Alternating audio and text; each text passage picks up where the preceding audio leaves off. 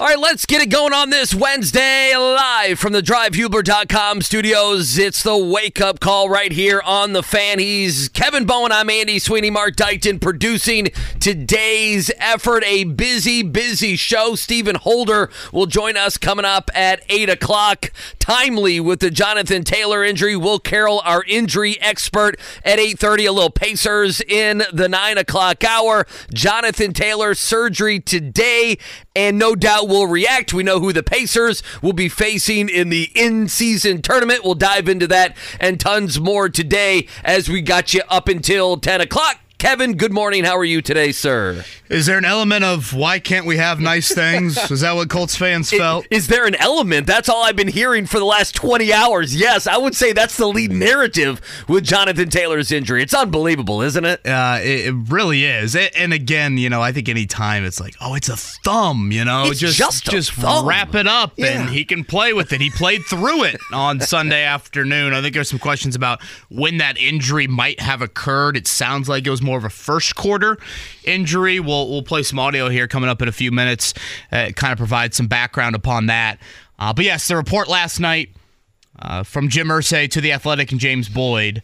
Um, surgery today in LA for uh, Jonathan Taylor. I guess LA is where you go for all the surgeries, right? Well, it's a good trip out there, I guess. Yeah, there, is there no one in the Midwest? I, I do always think that, but you want them to have the best care.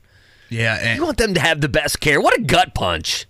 and the hope, um, and, and I do think that is the key word here, as Jim Irsay said to James Boyd, the hope is two to three weeks. Uh, and whether it was you know J- James or Stephen Holder or Ian Rapoport, uh, they all mentioned that you know injured reserve is not something that's been totally taken off the table just yet. And again, injured reserve would mean a minimum of four weeks. Um, if you look at the next three weeks, Andy, it's Tennessee, it's Cincinnati, and it's Pittsburgh. And the one bummer on top of everything, obviously losing Jonathan Taylor for any amount of time is obviously a bummer. But the one bummer in that, Andy, is those are three conference games, and those games matter more. Like if you're going to rank, and this is the time of the year where you know, I get into the nerdy analytic stuff of like, okay, which games matter more? And if you look at the rest of the schedule, that game against Atlanta, they play Right. Atlanta on Christmas. That's the game that matters the least. It's the only out of all N- yeah, it's the only NFC game they have left. because tiebreakers involve AFC records mostly. Obviously, when you look at teams like Cincinnati and Pittsburgh on the horizon, those two teams are right there squarely with you in the wild card picture. So I think that kind of adds a layer to this of unfortunate news in that if you look at the rest of the season, six games to go, that Pittsburgh game, based off the playoff odds, it's the second most important game the rest of the year. Tennessee is up there as well, Cincinnati's up there, but Pittsburgh is just behind Houston as the second most important game. I- I'm looking forward to having Will Carroll on at 8:30 because again, I think there are a lot of questions. Sounds like it is in the right hand. Is this strictly a ball security, lack of confidence thing? Um, is it ligament? Is it bone? By all accounts, this hand doctor Steven Shin is like the guy. I mean, Mike Trout and Drew Brees and Steph Curry. I mean, everybody has gone to him. Uh, but yes, just a total uh, kick in the you know what again for this Colt season. Just when Jonathan Taylor had his, in my opinion, his best game of the season. Well, that I mean that's what it is. Uh, no, when the news came down, it's I, I'm sorry. There's no other way to say it other than a gut punch, and I imme- I immediately get on Twitter X, which is the thing you do when things happen. And you know, I don't want to say it's woe is me for the Colts, but it's here we go again. It's something else, and I agree with you. I know you wrote it on the website 1075thefan.com, and uh, it's how I feel as well. That you know, Jonathan Taylor. I, I just really feel like was getting his footing even more, right? Like it took him a couple games, they got him acclimated, and then he was playing well. And then I don't know, to me, he started to look like the patient, seeing holes that other guys aren't going to see. Yeah, turning three into 13. Exactly. like and you started to see, really started to see some of that on Sunday. And for him to go down, and this is, you know, this is the question. It's for you, it's for me, it's for Mark, it's for everybody, it's for every fan. And we don't know the answer. We're going to have to wait around the next few games. But I, I, you know, it hurts their playoff chances. Sure. I don't know how much it hurts their playoff chances. Zach Moss is a quality player, and just quickly on Moss, this is one reason why I said back around Halloween that you don't trade Zach Moss is because you can't count on any NFL player to stay healthy. It's the it's a collision sport, right? Uh, it, it is you are taking hits consistently, and it doesn't have to be a massive injury where you have a surgery like an Anthony Richardson or a knee or an Achilles or something like that. It can be a two or three week injury, and, and you're right. I mean. I, I mean, Irsay, we hope it's you know we hope it's two to three weeks. I mean, IR would put you at four weeks. IR would make you, make you think if it even plays again this season, right? Yeah, Uh, if you don't win enough, yeah, if you don't win enough games, the last game or two, uh, you're gonna hold him out. You're gonna play him. Zach Moss still there, uh, but now they are thin at running back. What do they do? And uh, you know, it's just to me, it's just an extreme bummer for a team that hey, listen, they're to the point, and this is where the Colts are. KB, they're to the point to where you can go and make a run at this thing. And with Jonathan Taylor out, it raises the probability of you not making the playoffs and also not having a high draft pick. It does. Yeah, And that's what's frustrating. Yeah, purgatory, obviously, and in my opinion, purgatory's hell when it comes to the NFL and drafting kind of in the middle uh, uh, of a round. Uh, having said that, um, I think a couple things stand out. Running back to me, Andy will always be one of, if not the most replaceable position on a football team. Uh, but that would be a total disservice to not provide context, make that statement, and then just move on. Sure. Because Jonathan Taylor is different. And, you know, it, it was funny. Exiting Sunday, I sat there in the press box and I'm writing my story and getting ready to post a video um, to 1075 The Fan. I'm thinking to myself, that felt like Taylor's best game of the season. But it's hard for me to, like, back that up with real hardcore evidence. I'm like, 15 carries for 91 yards. Like, Right, it, it right. wasn't his season high, if you want to get technical. So I'm sitting there and I'm like, damn, I, I would like to kind of back it up with more than just my opinion states that I thought Taylor had his best game of the You had, a, season. you had a gut feeling when you were at Yeah. Lucas Oil. You had a My gut feeling. told me that. right. You're like he did a couple, you know, the jump cuts and the patience. He did things that made you say, "Okay, this is the guy that we paid all this money to." Right. And, but I wanted a little bit more. And so Monday rolls around and I say the same thing, you know, what, 48 hours ago on our show. And I get to Monday afternoon and I start, you know, kind of going through my Monday routine. And there is an NFL stats website called Next Gen Stats. I think some fans have come across it, you'll see those stats flashed up at different points during a game. And one of the stats they have for running backs is rushing yards over expectation. So the expectation is the play's been blocked and you're supposed to get X amount of yards. And then they obviously break down how many yards you get on that play. And then over the course of the game, they create a percentage of, okay, how many yards did you get over the expectation? Uh, for week 13 or week 12, whatever it just was, Taylor had the second highest in the NFL of any player. And so that to me kind of reinforced the all right, what was blocked for him, if it was Trey Sermon, or hell, even if it was Zach Moss, and, mm-hmm. and, and Moss had a nice game on Sunday, but even if it was Moss, he's not getting 15 for 91 Right. in that game. So it's a replaceable position, and guys come off the streets, and you've done it in fantasy football, and we've seen Jonathan Williams do it here in Indianapolis, and they can produce. But again, it's not a guarantee. And Taylor obviously gives you more of the home run ability, more of the, you know, kind of make you miss in the open field sort of thing. And I think him and Moss as a duo, you like that. You like keeping that guy fresh. Uh, Moss has had a really nice season, but if you look at the numbers, Moss with Gardner Minshew has been a different runner than Moss was with Anthony Richardson. I go back to the Tennessee game, and obviously it's a rematch coming up on Sunday. But Andy, remember the Zach Moss big touchdown run against Tennessee? Right up the middle on a third and one, you know, scampers for whatever it was, 55 yards, 60 yards. And when we went back and looked at that play, you had two Tennessee defenders account for Anthony Richardson's legs on a third and one, thinking Richardson was going to keep it. Moss is right up the gut, and boom, Richardson's presence is a huge reason why Moss busts that one. That's no longer there. So again, how effective does he look over four quarters without Richardson. You go back to the Baltimore game, and Moss had a really nice game without Richardson. But if you look at the overall sample size, it, he hasn't been as effective with Gardner as the starter. So obviously ton to break down with this. Like you said, Stephen Holder to provide some more clarity. And then I think with anything medical wise, um, I look forward to having Will Carroll on at 8.30 for that. Good Wednesday morning to you out there. I don't think I was we kind Well, of got someone tell the people good morning. We kinda got right uh, into It It might get to 40 degrees today, so there you go. this is one of oh, those so cold you know, out. news days where it's like, yeah, we're just gonna hop right To hell with your good morning. Move it out of the way. Uh, as we close out the month of November, yes, good morning to everyone out there. Thank you for tuning in. It is supposed to be a hair warmer today in the Circle City. Uh, and, and outside of the Jonathan Taylor news, we'll get to a little Pacers and uh, Purdue, a near triple double last night for the Westfield product and Braden Smith. Yeah, Purdue winners uh, watched a ton of college basketball last night,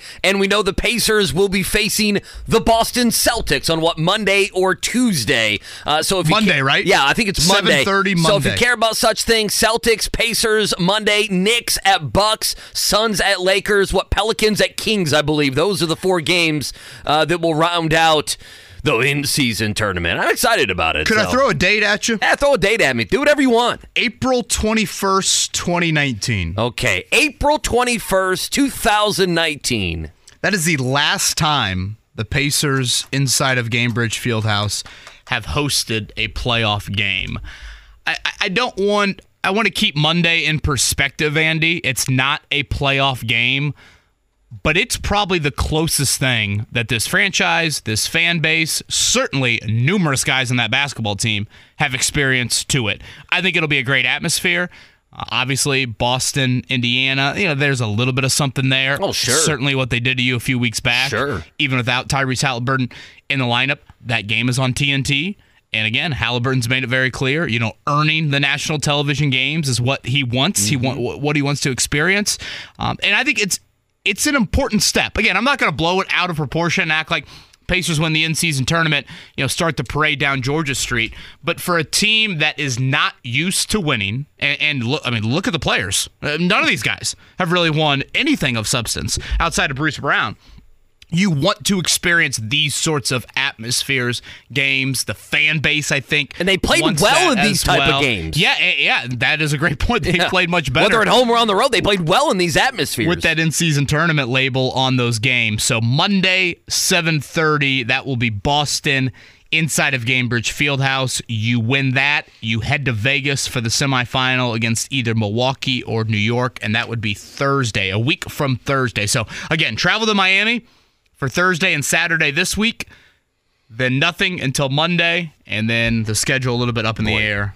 Boy, it picks up, the. KB. Uh, It I mean, the uh, the easy teams are out of the way. It picks And up. And that's the lone home game. Monday Right. against Boston is the lone home game between now and I think it's December 18th, if I'm not mistaken on that. So it is a long time away from home outside of this, you know, quarterfinal game that they will have Monday at seven. yeah, Paul George and company coming in town uh, Monday, December 18th. So there you go. You get everyone can go get their Paul George autographs. I do in a few, um, maybe on the other side, maybe at 7:30. Again, want to provide a little context around when the Jonathan Taylor injury might have occurred because uh, Andy, it was not reported during the game that by the team that he was hurt, dealing with an injury. I mean, you hear it all the time. You know, ex players questionable to return with said injury. Shane Steichen, one of the first things he said at the post game podium uh, after the game on Sunday was no injuries.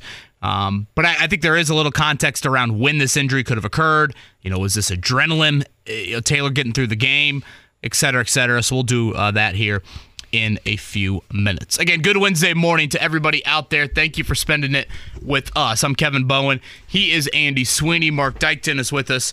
As always, you're listening to the Wake Up Call with KB and Andy right here on 93.5, 107.5, The Fan. The Morning Checkdown. On 93.5 and 107.5 The Fan. All right, Stephen Holder going to join us coming up uh, in the 8 o'clock hour. We'll talk Colts with him, and obviously we'll talk a ton about the thumb injury. Uh, now, has it been widely reported, KB, that that is on the right hand? Or is that just the best guesstimate that we have? It is not, but again, we're gonna play some audio coming up here in a few minutes, which indicated from the game uh, that his right hand was the When- one and when it getting, happened, right. getting taped. Uh, so yeah, we'll play that uh, coming up here. And you know, when you watch Taylor run, Andy. Uh, you can kind of see him carrying the ball in both hands. Like, yes, Right. I mean, he is right-handed, but I don't think there's necessarily a dominant, No. dominant hand. He had such a solid game. It wasn't something uh, that obviously that we were looking at. But when you hear the sound, it's going to make sense with what happened uh, during the game. So this broke what about 11 o'clock or so yesterday.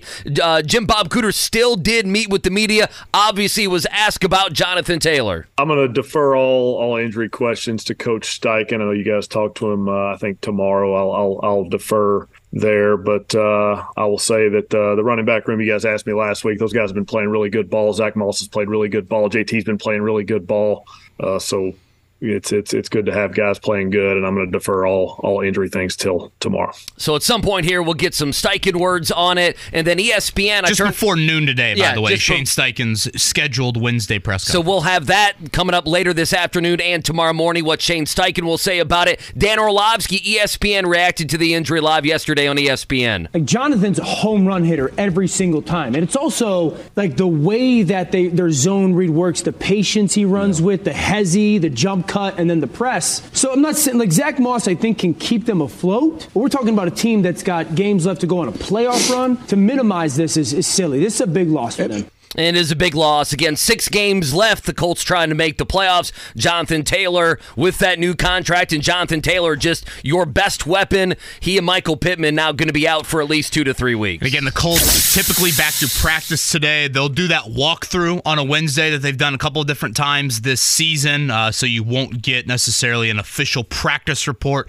until tomorrow, but uh, we'll see the update later today and obviously dissect a lot more of this Jonathan Taylor news throughout the morning. All right, last night at West Lafayette, the number one team in the land looked like it. Granted, they might have played the number 360th ranked team in the land. Uh, Purdue 99 67. That's a cover, right? Didn't we say 30 and a half points yesterday? Yeah, it was and they 30 win by 32. It, it was 30 and a half. I don't know where it ended up, but when we left here Those at 10:01, Vegas it was people 30 and a half. sickos. It's like they know sickos. Yeah, it's like they know what's going on. 13 to 25 from behind the arc. Uh, that was Purdue. And how about Braden Smith? I always say it. Sectional 8, Braden Smith. 19 points, 10 assists, 9 rebounds. Kind of a funny moment late. The crowd chanting to get him back in the game for that triple double. He fake liked he was running to the scores table and then went back to his seat. I didn't realize this. Uh, that would have been the first triple double in Purdue school history since 1977. That's unbelievable. It really I just, is. I mean, just off the top of my head, Hummel, Carson Edwards, JaJuan Johnson, uh, Big Dog. Big I mean, Dog, like yeah, just go through the somebody, decades. You know, Cuonzo Martin. I, you know, somebody I feel like would have fallen into a triple double there, but Braden Smith well on his way. I think at some point in his career to getting that. Uh, next up for Purdue, it is Big Ten play at Northwestern coming up on Friday. For Indiana, they will host Maryland. Again, we get underway with a couple of Big Ten games here in early December. Uh, Pacers in action. We find out who they're going to play. It's going to be Monday, December 4th against Boston. Uh, I, let's do this right now just because I want to get this out of my system and we can do this. Did anyone see Billy Donovan last night? Mark, do you, when I say Billy Donovan, do you know what happened? Because I didn't know until this morning.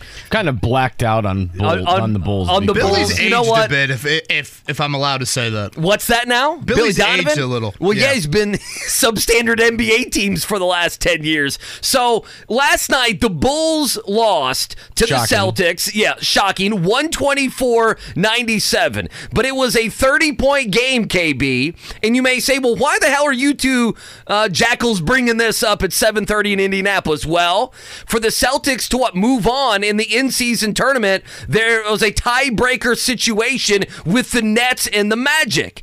And so they needed to win by differential, right? They needed to win by 23 points. So what they did to ensure that they would win by 23 points is they hacked Andre Drummond in the fourth quarter and played their starters to the end.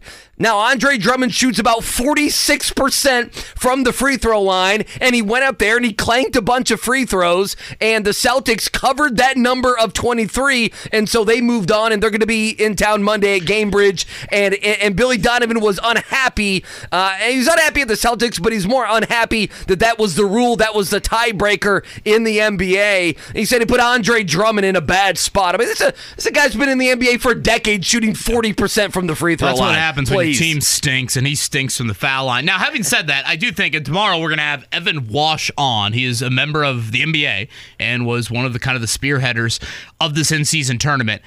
The Pacers didn't fall into this boat last night, Andy. But if you were a team of random NBA team and you had a chance to make the final eight here of the in-season tournament, the point differential thing got pretty confusing. Mm, oh, and you no, got it's- some it's games super confusing, like yeah. Boston, Chicago that you know turned into you know, hey, we're leaving our starters until the end, and you know, we aren't playing the main Red Claw guys or you know whoever there to ice the game. I am interested. Is there any sort of tweak that you see there? Again, the Pacers won all four of their games, so they didn't Right. fall into this boat. But it could have got weird because you didn't have every team playing last night, which I think also kind of matters too when you talk about point differential. We see it in the World Cup often.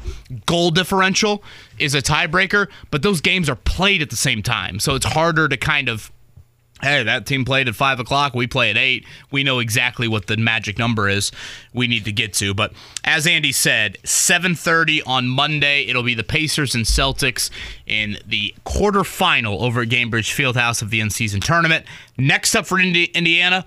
They board a plane three nights in Miami. That sounds like absolute hell, and I couldn't be speaking my age anymore with that. Uh, one You night. sound 100 years old right now. I don't like that. That'd be fun. Were you kidding me? I did three nights in Miami a, a few years ago, and then had the last seat in the plane on the way back, and it was Mother's Day when I flew back. Let's just say I thought about, can I go sleep on the wing during the during the flight? Just put me in the lavatory and wake me up when we. it wasn't Pacers related. What was it? You just No, went there with some buddies or what? post bachelor oh, party related. Oh, man. Drown me now. Oh, man. You were drowned in something. Yeah, I did. Amen to that. Rick Carlisle, good luck with your bunch. Three luck, nights, two games in Miami here coming up Thursday and Saturday. By the way, no Jimmy Butler last night for the Heat. Real quick, let me clarify because Andy, I think, misspoke and gave some people heart palpitations. Uh, Michael Pittman not out two to three weeks with Jonathan Taylor. He said Jonathan Taylor and Michael Pittman out two to three weeks. Oh, did I say and that? people are panicking in the no, YouTube I chat. apologize. Oh gosh. Did I say that? Yeah. I said Michael Pittman.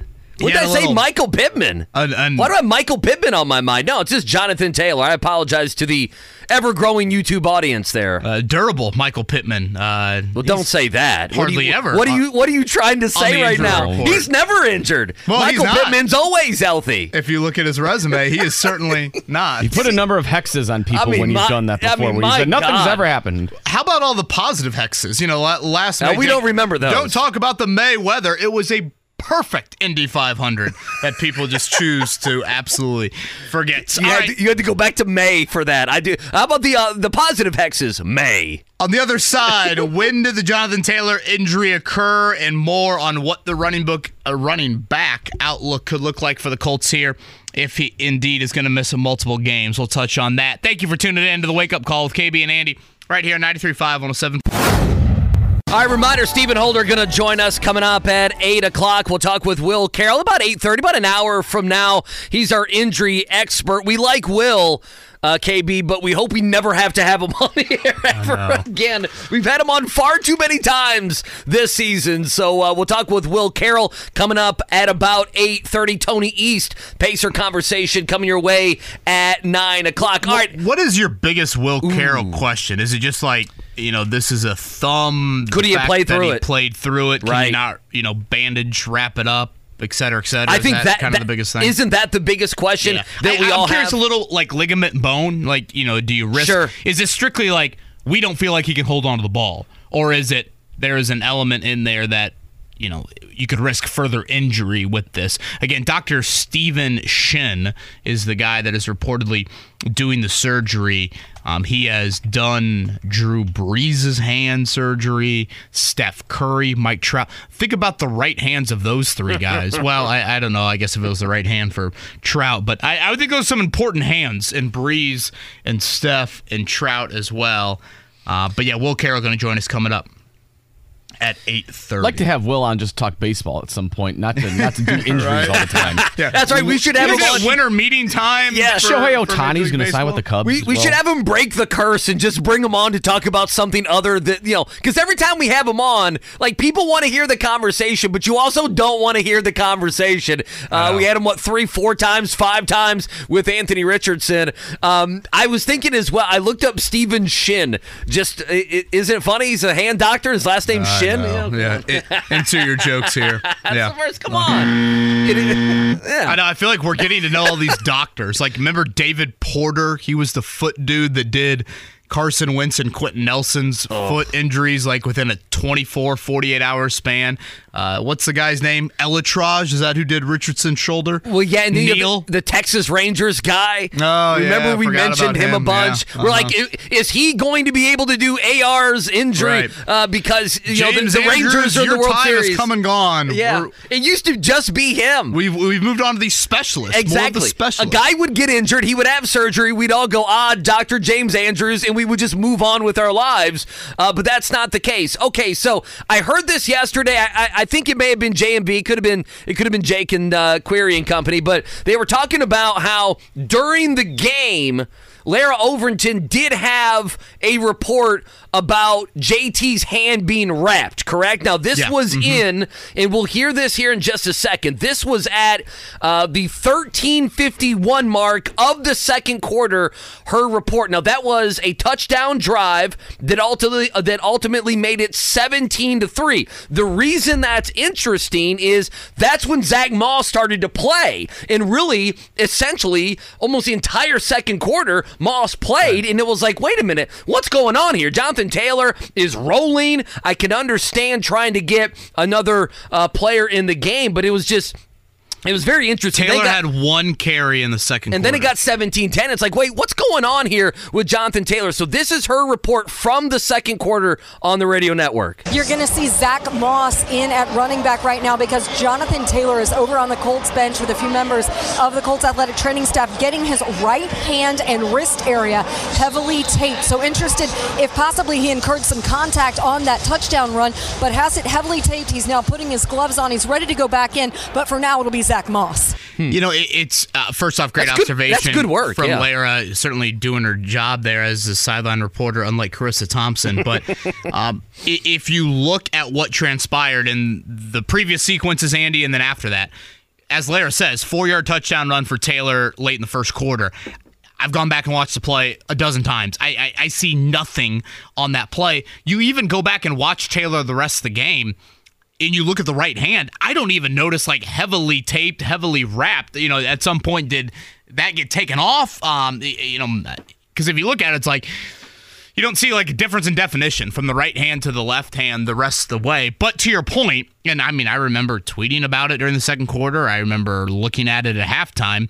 I mean, they rode Moss that entire second quarter. They did. One carry for Jonathan Taylor in the second quarter. Uh, you know, I thought, remember the play where he reached for the goal line? Yeah. you know, I thought maybe that could have been it.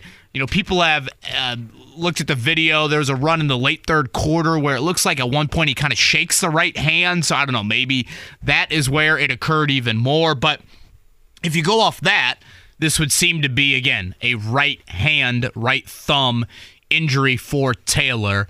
Um, and again, the report yesterday, Jim Irsay telling the Athletic, the hope is it is just a two to three week injury with surgery later today. Shane Steichen meets the media coming up uh, in a few hours, so we'll await kind of confirmation on that end. Let it. me ask you this. Uh, I want to be clear that I don't feel this way with this injury. I understand people that do. I, I also believe, you know, as you get older, you can get mad at injuries, and I get it, but it's such a violent sport that there's no way to legislate what goes on on that field. The NFL has tried in so many different ways. The NFL's tried, I mean, KB, you know this, so many different ways with quarterbacks. And look how many injuries and missed games that we have had with quarterbacks. You know, JT does come back here And, you know, this is what, seven games since he came off IR and signed that contract. In the first couple games, Tennessee and Jacksonville,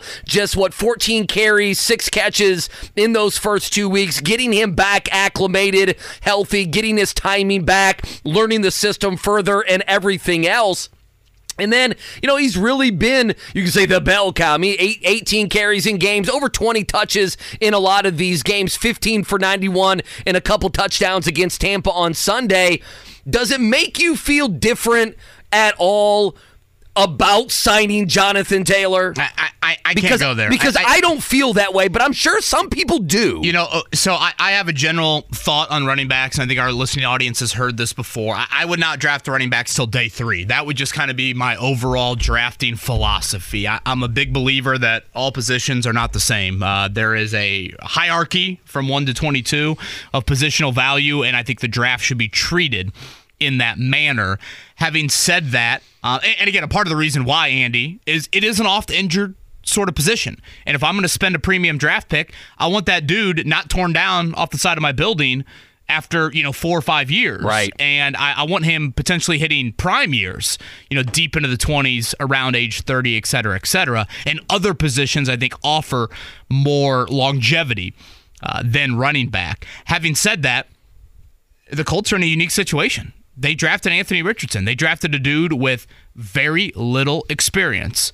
And, and this is how I feel about Michael Pittman and re signing him. You don't skimp at the skill positions. You don't shortcut it. If you shortcut things with, with Anthony Richardson, you are missing arguably the biggest element in developing a young quarterback, and that is proper support. Um, support and development. We know Richardson needs development. The early signs, pretty good for his individual development. Now the question is, how do you support him?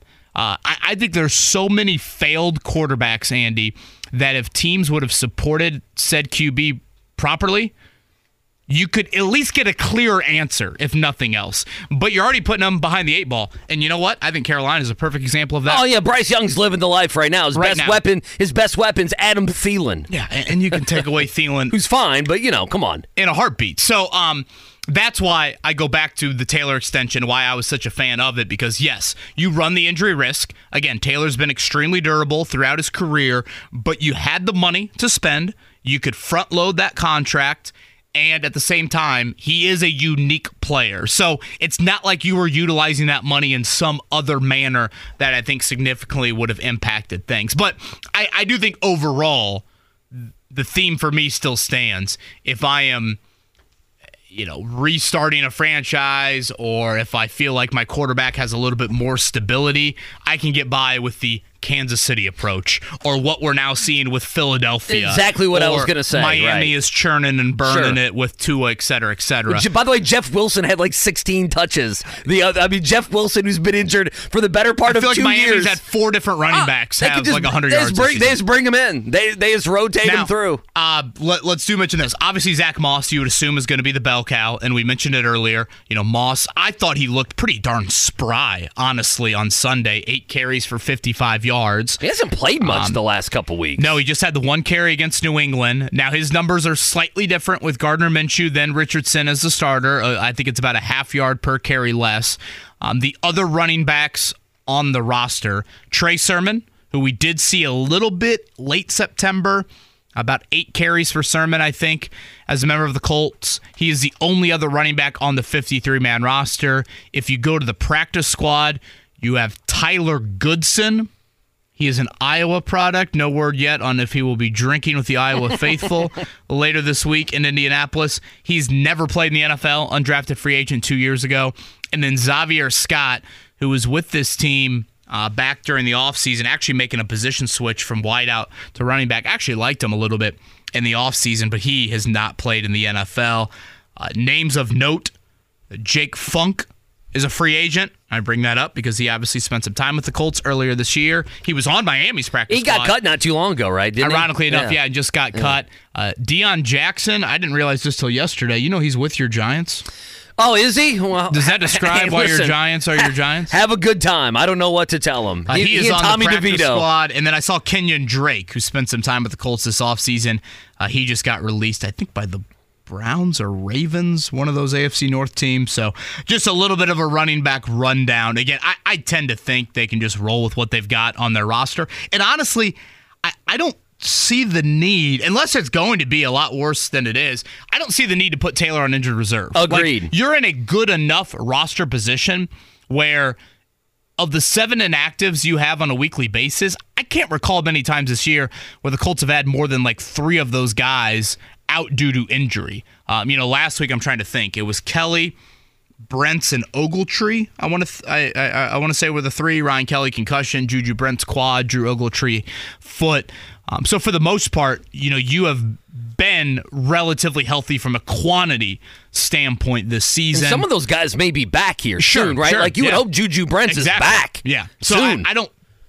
On paper, I don't see the need to put Taylor on injured reserve. Yeah, if you look at Zach Moss, I mean, just going back, I know people, when you talk about the split, you know, Trey Sermon will probably get a couple touches, but, I mean, you go back week two, Houston, 18, uh, actually 22 touches in that game for Zach Moss, 32 touches in the Baltimore game, 18 carries against the Rams, and then JT came back in that Tennessee game. But you remember, Zach Moss was great in that game. He had 23 carries, a buck 65, two touchdowns, had a couple catches. Now again, well. Richardson was the starter in He- that game, and I do think was. we have to mention that He- he- because he was. There are numbers that indicate, again, with Richardson, life is a little different. Um, we mentioned the big touchdown run that Zach Moss had in that game. I mean, if you watch that play, Tennessee defenders are glued to Anthony Richardson, a couple of them springing Moss there. But you could go to the Baltimore game when Minshew started the entire game, and that game went into overtime, and Moss was a bell cow. And I thought, again, I thought on Sunday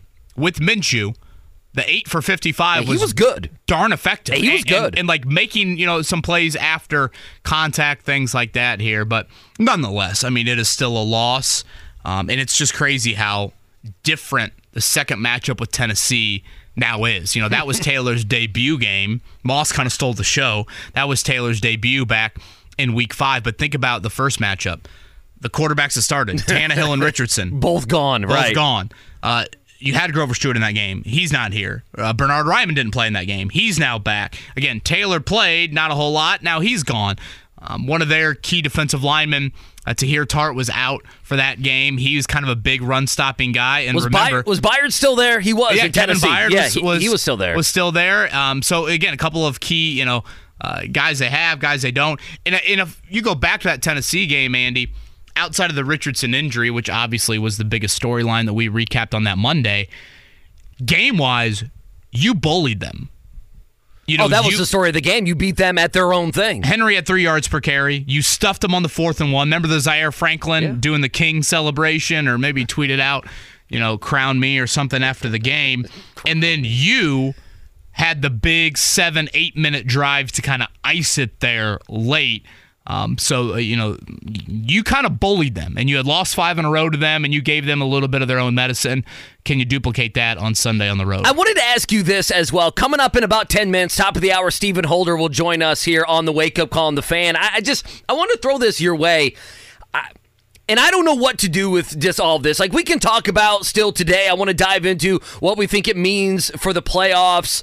Um, and, every, you know, we th- those are things that we will find out as we go. Uh, obviously, Zach Moss is a really good player. This is one reason why you did not trade him back in October is you still need guys. I even want to ask, you know, Stephen Holder, you know, Minshew has had to play so much this season, and Zach Moss has had to play so much this season that we always talk about the starters.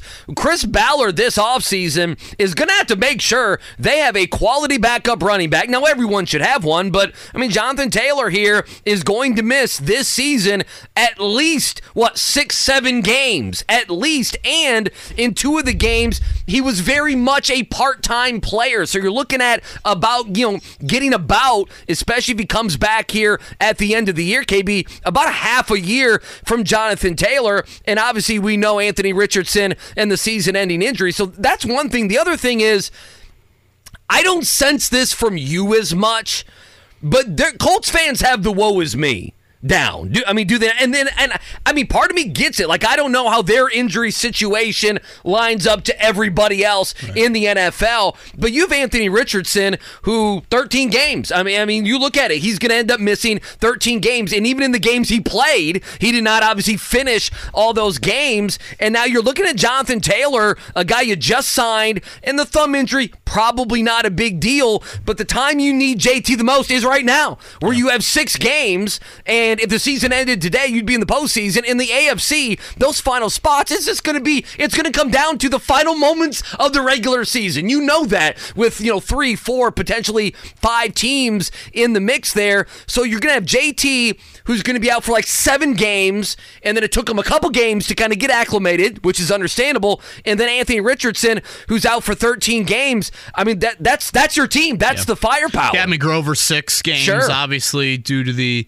PEDs. Uh, your offensive line's been a little banged up. I, I tend to live in a bit of a bubble, Andy, that like is so Colt centric, but I also just believe this is life in the NFL. You know, I I mentioned earlier in the week like Kevin Stefanski possible on the coach of the year list. Have you seen Cleveland's injuries? Right. I mean, it's it's absurd. Uh, Nick Chubb, obviously Watson, both their starting tackles. All their quarterbacks. Uh, Myles Garrett now, you know, has a sling on his arm. Yeah. Um, you know, so I don't know. You could probably go team by team and, and, look at some of this. You know, more teams maybe a little bit uh, injured than others with it, but it does seem like from a news cycle standpoint, it's been every single week with this Colts team. It's been every week, yeah. The Shaq Leonard situation, uh, you know, obviously Richardson, um, and you know now you're going to look at Sunday and it's like, I assume Will Levis has already played more than Anthony Richardson this season. Like I, I mean, I'll look at the numbers. I mean, Levis played, what, probably already games? started yeah, what four sure. or five games, no, and I don't think yeah. he's missed a snap within those games. So this is that reminder, and I guess maybe Bryce Young was it a couple weeks ago, but you know, with Bryce Young going one overall, I think it was more of the okay, is it Richardson, is it Levis for the Colts? It's just another kind of kick in the you know what of.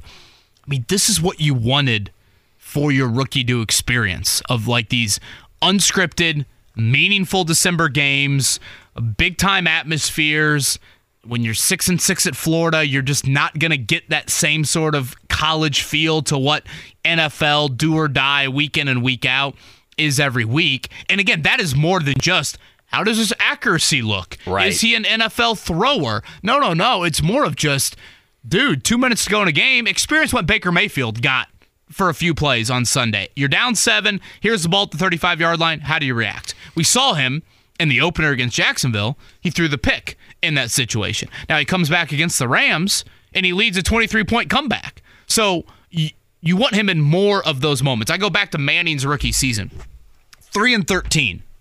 Andy is how we remember that rookie season for Peyton Manning. He throws the most picks of any rookie quarterback in NFL history. Of those 13 losses, eight of them were one score games. That is invaluable for Peyton Manning. And that is a guy that started for four years at Tennessee. So that, I think, t- this week, it's gotten back to the front of my brain, Andy, of like, damn, this mm-hmm. sucks that Richardson is not out. There. Even when Richardson got injured, you know, Minshew had to go down and lead the game-winning drive uh, against Tennessee. Stephen Holder going to join us just quickly. Yeah, I mean, uh, Will Levis has about you know about double the attempts right now. Already passing attempts already of Anthony Richardson. Yeah, it's almost double. And obviously yeah. he wasn't the starter to begin the season for Tennessee. All right, loaded eight o'clock hour. Stephen Holder, injury expert Will Carroll at eight thirty. More on Jonathan Taylor. We'll unpack it all on a very nice start, by the way, to this Wednesday morning here in Indy. We'll keep the Colts Jonathan Taylor conversation going. Stephen Holder, ESPN.com, going to join us here in just a second. Reminder, Will Carroll going to join us at 8.30. We'll talk about that thumb, that right thumb we think uh, of JT. We'll do that. Tony East going to join us in the 9 o'clock hour. Pacers will get ready. Uh, obviously, Miami this weekend, and then in-season tournament going to be Monday, 7.30 there at Gainbridge, hosting the Boston Celtics. All right, let's go on out to the Payless Liquors hotline. Stephen Holder joins joins us here every week, 8 o'clock hour on a Wednesday. He's from ESPN.com. Stephen, good morning, sir. How are you? I'm doing well. How are you, gentlemen? Uh, we are fantastic. Thank you so much for joining us this morning. Let's jump right into it. Uh, the last 20 hours or so, what have you learned? What do we know about the injury, the time missed, and everything else? What do you make of all of this injury and uh, the uh, the drama yet again as the Colts, Jonathan Taylor, going to be out a couple weeks? It looks like. Yeah. So, um, 1 p.m. today in Los Angeles. Jonathan Taylor will have surgery on, as, as, you said, I think that right thumb. I believe it's the right thumb, but I, I haven't nailed that down. But anyhow, um, did get that word from Irsay last night. It's it's a setback. It, uh, we think this happened in the first half at some point. I would be lying if I told you I knew when it happened. I have seen some video of, of others posted where he's wincing a little bit at one point but you can't tell what, if anything, happened. So I, I have no idea. And and I know myself and others talked to Jonathan Taylor after the game, and all seemed normal. I was actually hanging out over there with Zach Moss and him for for quite some time. You know, just kind of chit chatting, even before you know doing actual interviews. I I never had any inclination that something was wrong. So I don't know. I, I'm in the wrong field apparently. so anyway, it's uh, it's definitely a setback. Two to three weeks is what Irsay thinks. What what I want to know, or what will what time will tell, is whether he's being optimistic or whether that's really the the realistic timeline. You know, so we'll just have to see. And and they may not know right away. That's the other thing. They, this may have to be a situation where it plays out, and then he has to kind of see what. Uh, you know what kind of usage he can have with that thumb as as the healing process goes on. And I will add this, Stephen. We played a clip earlier in the show from Larra Overton. She had a report early in the second quarter um, about the. What'd you say, Mark? Uh, sure. Yeah. If I got for our audience that hasn't heard this, again, this is early second quarter. Stephen, everybody out there from yep. Sunday. This was Larra describing uh, why Jonathan Taylor was not in the game at the time. You're going to see Zach Moss in at running back right now because Jonathan Taylor is over on the Colts bench with a few members of the Colts athletic training staff getting his right hand and wrist area heavily taped. So interested if possibly he incurred some contact on that touchdown run, but has it heavily taped. He's now putting his gloves on. He's ready to go back in, but for now it'll be Zach Moss. You know, Stephen, it's interesting when you watch the rest of the game. First off, I mean, I've gone back and looked at pictures and videos. You can't even tell any that, that the right hand is taped at all. Like the, the, there's right. no like significant definition in the right hand versus the left. And then I, I'm I'm torn on it because Taylor only had one carry in the second quarter, and I'm sitting there thinking, and I think you and I are in the same boat. Like, okay, what's is there an injury? He's got his helmet on. He's right next to.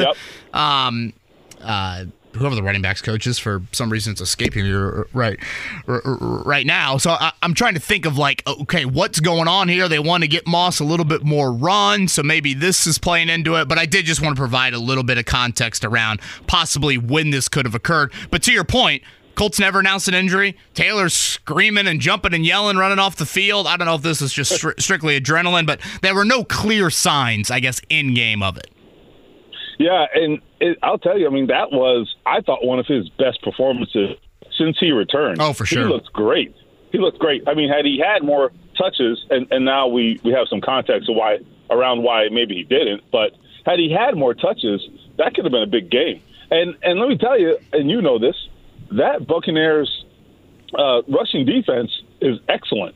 It's very good. They came in not expecting to be able to run the ball. I mean, you saw what Shane Steichen's game plan was. It was throw it up and down the field, to which we were kind of like, all right, uh, you know, don't forget who your quarterback is. But that was there was a reason for that. It wasn't just you know Shane Steichen just kind of being you know sort of willy nilly. Uh, they they were afraid that that they may have some challenges running the ball, particularly with Ryan Kelly missing that game at center. So I think it even gives more credence to the kind of performance Jonathan Taylor had in light of the circumstances. So really remarkable when you think about it. Last Taylor one from me, and Stephen Holder, ESPN, with us. I, you know, when Taylor was out back early in the season, it was, hey, are they going to get a free agent running back? How are they going to handle things? You know, Zach Moss obviously had his broken arm. He was out for you know, a huge chunk of training camp in the preseason. I believe they'll just roll with what they've got. Moss, Trey Sermon, they got a couple guys on the practice squad. I don't know, maybe they bring back Jake Funk or something. But uh, do you think they'll go outside the building at all?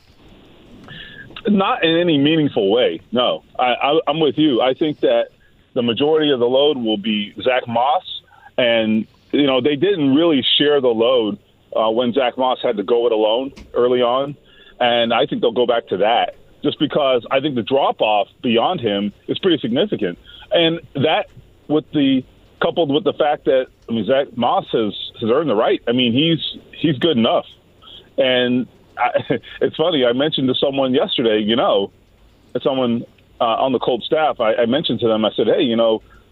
You know what's going to happen here. Zach Moss is going to have another couple big games, and you guys are going to lose him in free agency. sure. He, him. And you know, it's a good problem to have, and they, you know, we both got a laugh out of it. But I think that's where this is heading. That's what they're hoping for, frankly. That that he does outperform expectations and does well. Stephen Holder with us here. Wake up call on the fan.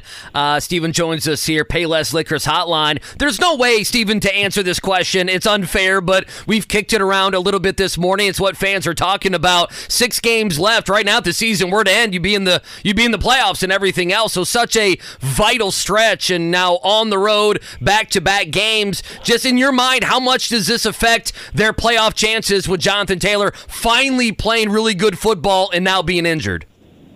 I think it hurts, actually. I, I think it hurts a fair amount. I, I'm not saying it knocks him out, not at all, but I, I do think it hurts a fair amount. I mean, think about it.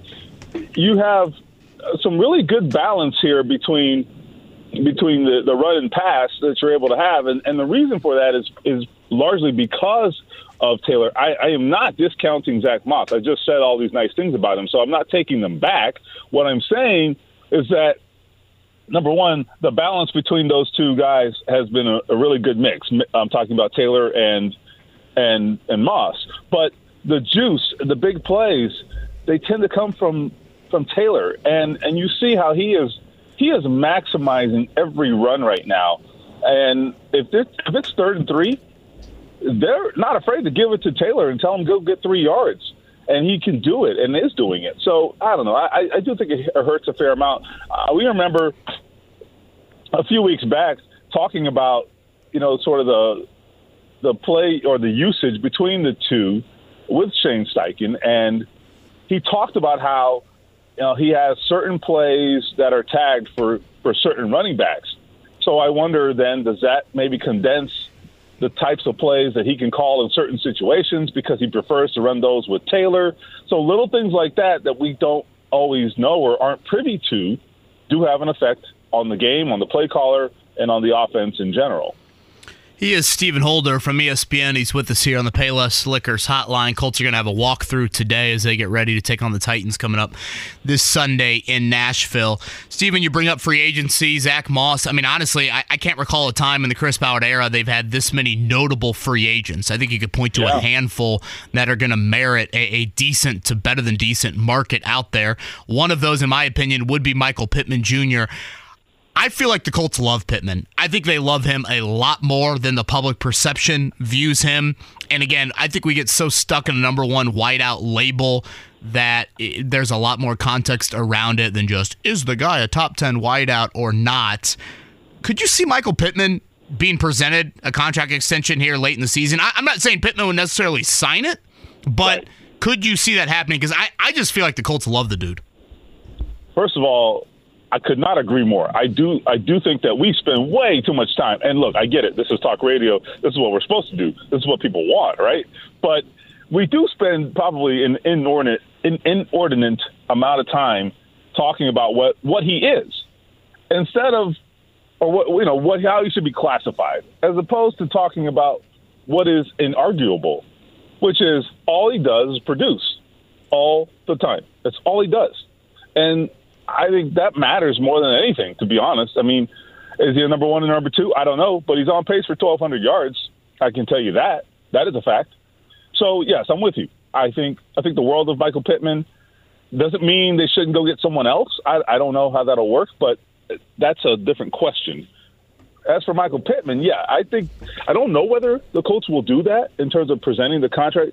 I think it would be smart, however, because I do think I do think the the cost is going up by the day here, and I get it. There are other wide receivers in this class. It's it's a pretty notable class, in fact. Yeah, Mike so, Evans being one of them, who we just saw. Yeah, exactly. So it's not to say like he won't have competition, but I mean we've said that before at other positions, and you know what happens. Okay, it's it's inevitable that guys will get franchised or they will resign with their own teams, and the actual free agent list is not going to be very good ultimately, or at least not what you think it's going to be. So, given all of that, if you let your guy get to the market, you might find that he doesn't have that much company at his position and that makes him more in demand and more expensive. So I think it would be very smart. Now, what I don't know is from a salary cap perspective what their flexibility is and, and how how it might affect them from that perspective. So that's a question, and I need to do my homework on that. But just from the standpoint of whether it makes sense, 100%, it absolutely makes sense to approach Pittman now.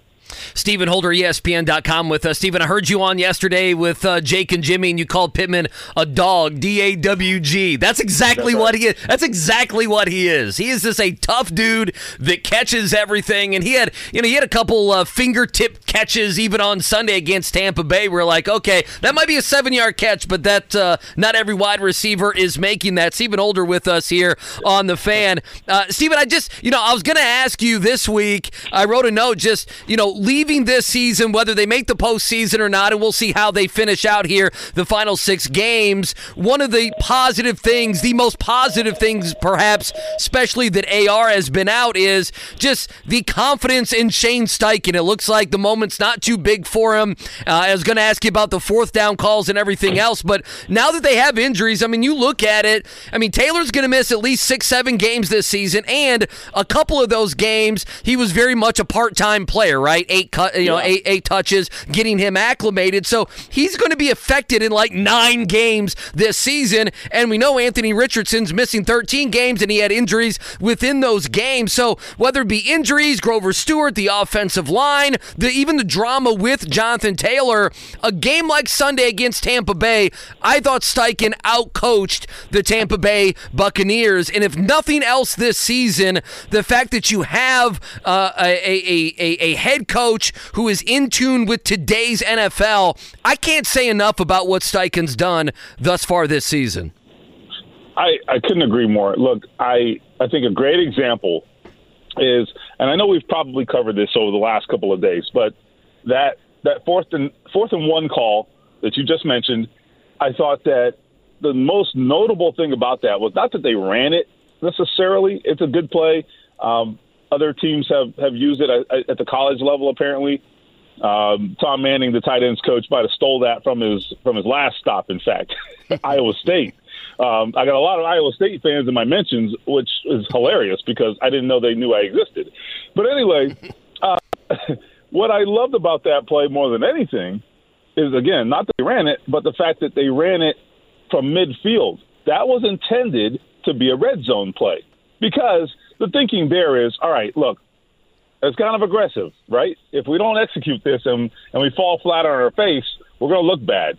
So let's not run this like in an area of the field that could get us in trouble, right?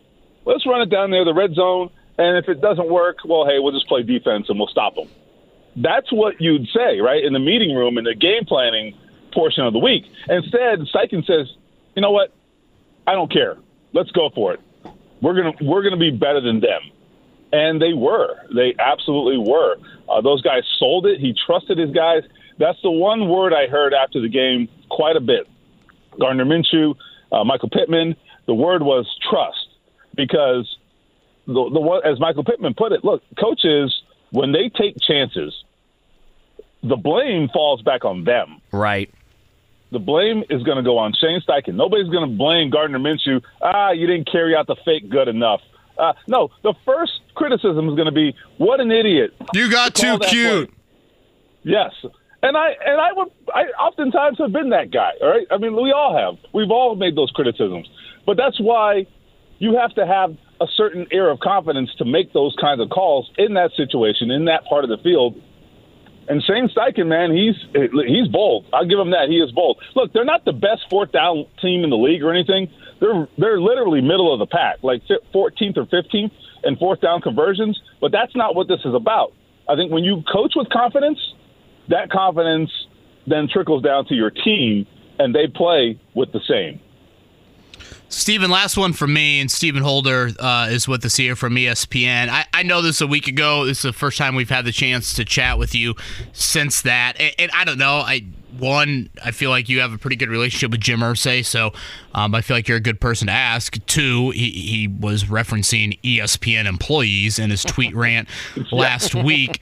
Um, anything more that played out from the Irsay HBO appearance, the Carmel Cops comment? The Stephen A. Smith comment. I, I, if I'm not mistaken, I think he called one of the women on First Take ugly. I'm not sure he called that person out by name per se, but I, I right. is there anything I guess more to this, or is this Jim Irsay being Jim Irsay and you know whatever? Next time he talks to media, maybe it'll be a question then, but nothing uh, as of now. Well, it is to a great extent Jim Irsay being Jim Irsay. That's true. Sure. But in this respect, it, I, I have always felt, and for a very long time, and you know this too, Jim Irsay loves to be loved more than anything. He loves to hand out those hundred dollar bills at training camp, all that, right? And this, this is not a criticism of that. That's great, but he does it because he has a good heart. But he also does it because he likes the attention. He likes the adoration. I mean, that all, we all do, right? That's fine. And when when something negative happens with him, he doesn't get that. And I think it bothers him, and particularly when he gets criticized. So he was criticized heavily for his comments on HBO about the, the Carmel police situation. And that resulted in a lot of criticism, you know, far and wide. It's why he was talking about first take. He can't handle that very well. He just doesn't handle it well. So what does he do? He digs in further and further and further and makes a bad situation worse. It's a very it, it's a bad tendency that he has. And that's to say nothing of the fact that, look, I mean, the, the comment itself is problematic, right? Now, a lot of people who don't know Jim Irsay might think, okay, well, that's really uh, that's really disingenuous to say something like that when you know we have we have a lot of issues in this country. Certainly, we had an entire summer in 2020 you know, geared toward talking about inequity with how the police deal with certain groups of people that look like me, right? However, the funny thing about it is, I actually don't think he's remotely racist necessarily. He's a rich guy that lives in a different world than we do. That's his problem. That's what makes him prejudiced, or I guess that's what shapes his worldview. Not not prejudice like racist. It just it shapes his worldview. That's how he sees the world, you know. And so he can't relate to other people's problems because he's never experienced them. So, anyway, so he has two issues. Number one, he lives in a different universe than the rest of us. And then number two, when he gets criticized, he doesn't know how to just cut his losses and leave well enough alone because he loves to be loved. And I don't know how he fixed that. yeah, I, I, think that's pretty well said on it. Yeah, he just seems like we're back to you know whatever Abby's hat pick tweets and um, you know random stuff about the game. Uh, all right, Stephen, great stuff as always. Thank you for the time, and uh, we'll uh, await, I guess, some Shane Steichen confirmation here coming up in a few hours. All right, guys. Talk to you soon. Stephen Holder, right there on the Payless Liquors hotline. Speaking of tweets, Will Carroll, the injury expert, going to join us here in a few. Andy, his latest um, tweet just a few minutes ago: Jonathan Taylor having surgery in L.A. Yet has a two to three week timeline? Question mark. What do he and Aaron Rodgers Ooh. have in common? Question mark. I'll discuss coming up at 8:30 on 107.5 The Fan. That's a tease. Now, that's a Will Carroll, that's a professional level sports radio tease. Kevin Bowen. Now, we've mentioned this throughout the show. Reportedly, the doctor is Steven Shin that is doing the surgery on Jonathan Taylor. By all accounts, he is the hand expert. He's the guru. I mean, Steph Curry, Drew Brees, uh, Mike Trout. I mean, big, big name. Uh, very important hands in, in, in, in that group right there. I believe the Brees one, I'm trying to think back. Remember when he had the thumb injury? Yeah, I do. And originally the timetable was supposed to be like two and a half months. Yeah, I remember this. just yeah. over a month. He or had the wrap on it. I remember. Yeah. something like that. So um, again, it's not the same doctor that did Aaron Rodgers' Achilles, just to be clear there, but that's certainly a question we'll be throwing Will Carroll's way here in a few minutes. Yeah, I need to look through. Uh, I'm going to do that during the break and find out what other names uh, he is uh, he's taking care of in the last couple years. Brees, Curry, and Trout. Oh, Trout. that's good. I'm just interested. Is that Yeah. not a- enough it's- for you? It's it's great. I'm just it's interested. better than Bowen, Hey, hey, Sweeney, and Dayton. yeah, I did that hair procedure on Bowen back in the day. uh, Mike Trout does keep the doctors busy. He does keep the doctors busy there in L.A. Unfortunately, yes. and Steph Curry, especially early in his career. Um, yes, he does. But that was more ankle. Now that I think about Yes, it, yeah, I thought he was a little bit more ankle. No, I'm gonna, I'm gonna look Early up exactly who he's who he's worked on. Remember, we did this with the Texas Rangers guy. We went through. It was like uh, Kevin Bacon. It was like a bunch of like actors and actresses and the stuff IMDb like that. page Yeah. for medical doctors. Yeah, why not? I mean, we learn who Dr. Steven Shin is, and we learn all about him. So that's what we're going to do during the break. Uh, Will Carroll in a few. Before that, uh, morning check down time. The Morning Checkdown. Omaha! Omaha! Omaha! Omaha! On 93.5 and 107.5 The Fan. Yeah, let's start with Purdue. We've done so much Colts here. Uh, again, 1 o'clock today, that surgery for Jonathan Taylor. Purdue winners last night. They moved to 7 0 on the season, 99 67 over Texas Southern. Matt Painter post game on the win.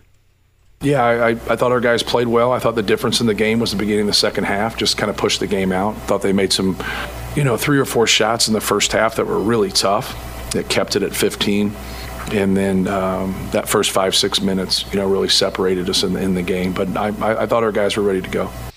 Friday, what Northwestern uh, is up next At Northwestern. for Purdue. Yes. Brooks Barnhizer, their best player, Lafayette, one of their best players, along with Boo Buie, Lafayette native. So Well, there you go. Um, first road, true road game for Purdue here this season. Indiana's got Maryland coming up on Friday. All right, last night we also found out the Pacers, their in-season quarterfinal opponent, it will be the number one team in the Eastern Conference, the Boston Celtics, inside of Gainbridge Fieldhouse. That is a 7:30 TNT game. So the first ever TNT game in the Tyrese Halliburton era will be Monday.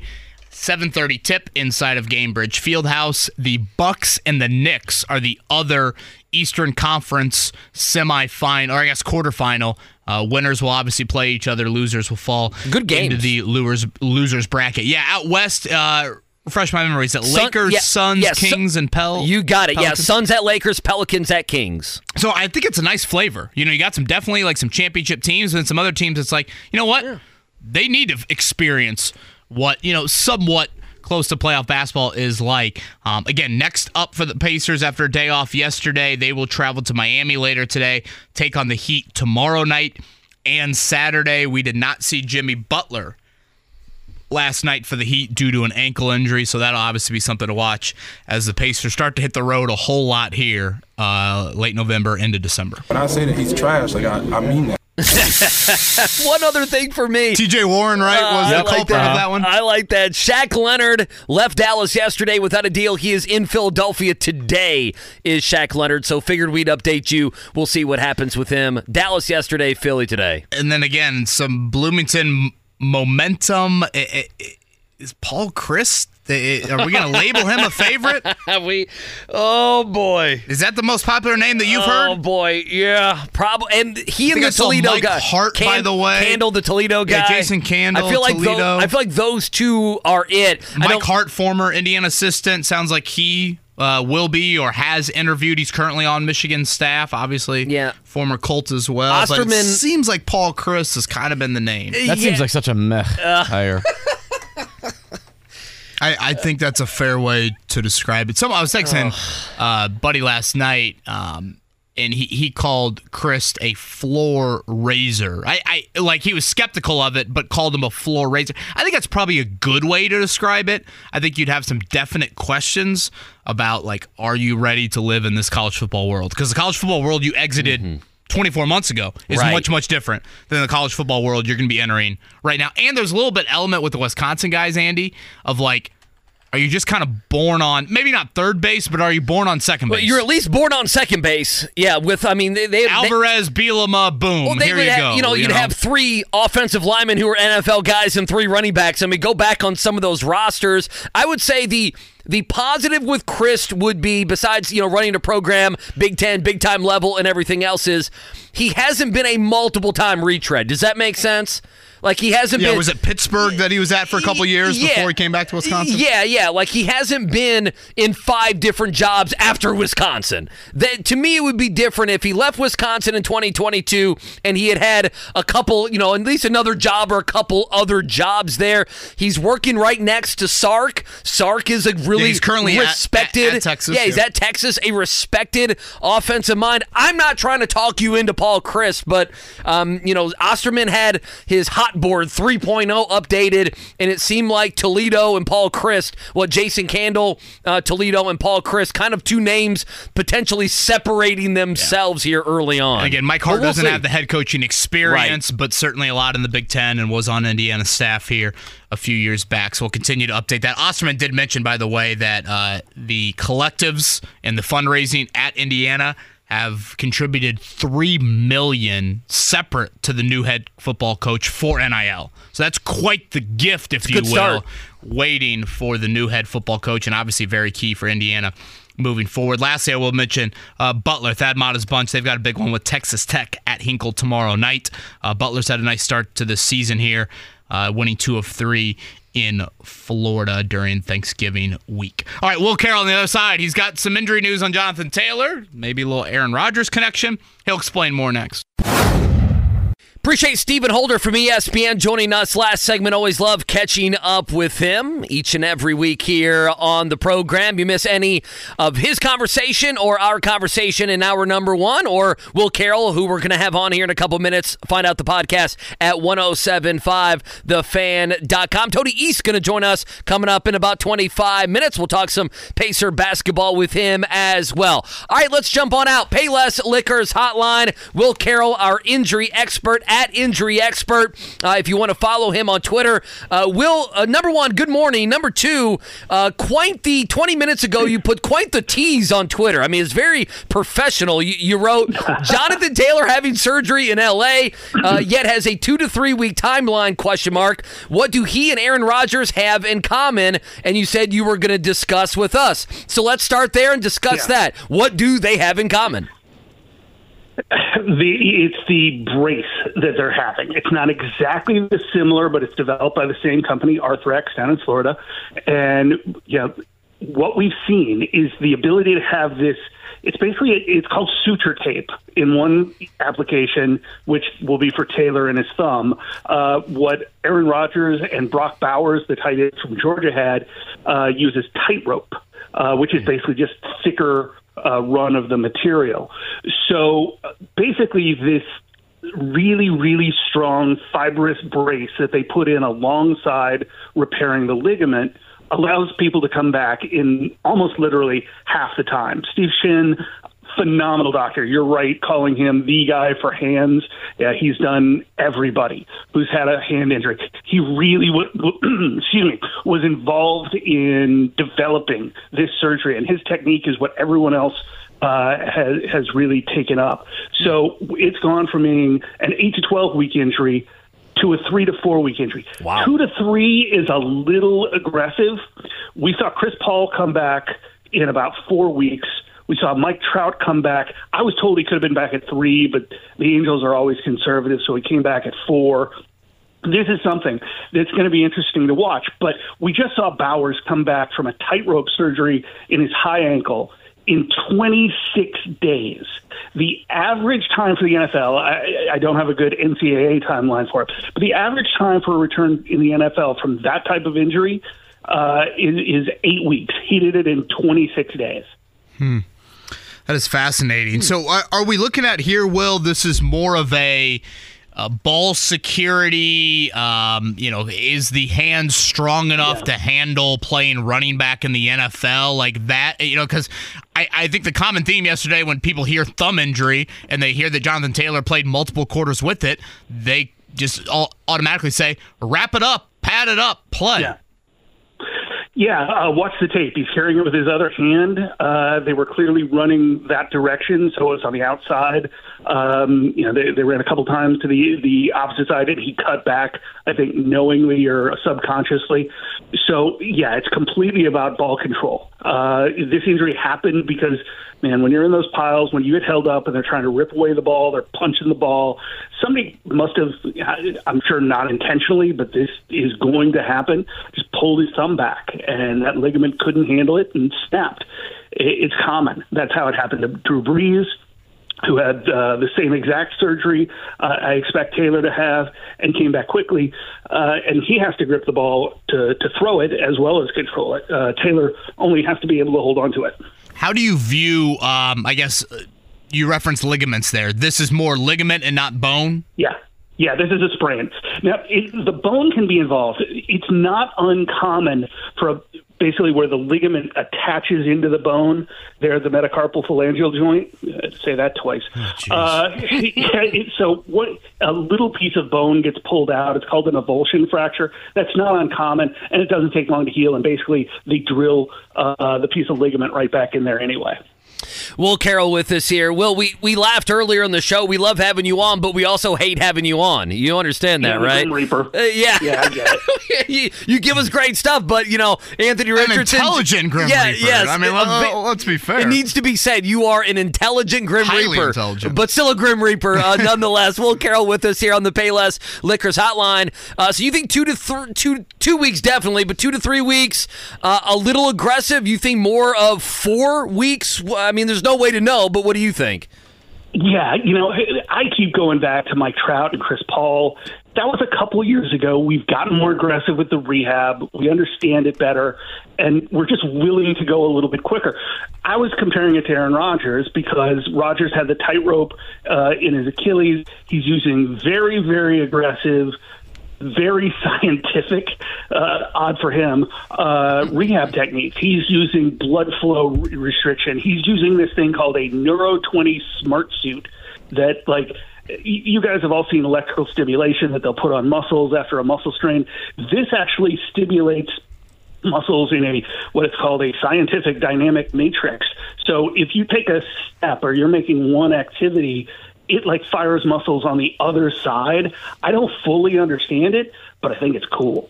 Uh, you know, so Rodgers is doing all these things and being very aggressive and is willing to take a risk. The thing I'm curious about with Taylor is how much do you risk on it? I know they're in playoff position, but if Zach Moss is playing as well, do you give him that extra week? How much risk is there? Well, he could tear it again. So you go and do the same surgery again, and he's ready for the next season. So how much pain is Taylor willing to take on the downside? What will um and again Will Carroll, the injury expert, uh, under the knife on Substack. That's where you can find his work. Uh, he's with us here on the Payless Liquors Hotline. What will tell the Colts that Taylor is good to go? Is it simply, hey man, can you withstand catching passes, handling some contact? Is there like, okay, we have to look at an X-ray and that indicates you know the ligament is is is good? What what what will kind of be the evidence that say, all right, he can be back in the lineup? I can remember a couple of years ago at a conference talking to Steve Shin about this kind of operation uh, and how much it was going to advance things. And I think he was even conservative on it. But I said, what's really the test for this? Is it grip? Is it you know being able to have the same grip strength as the other side? He goes, no, it's just a handshake usually.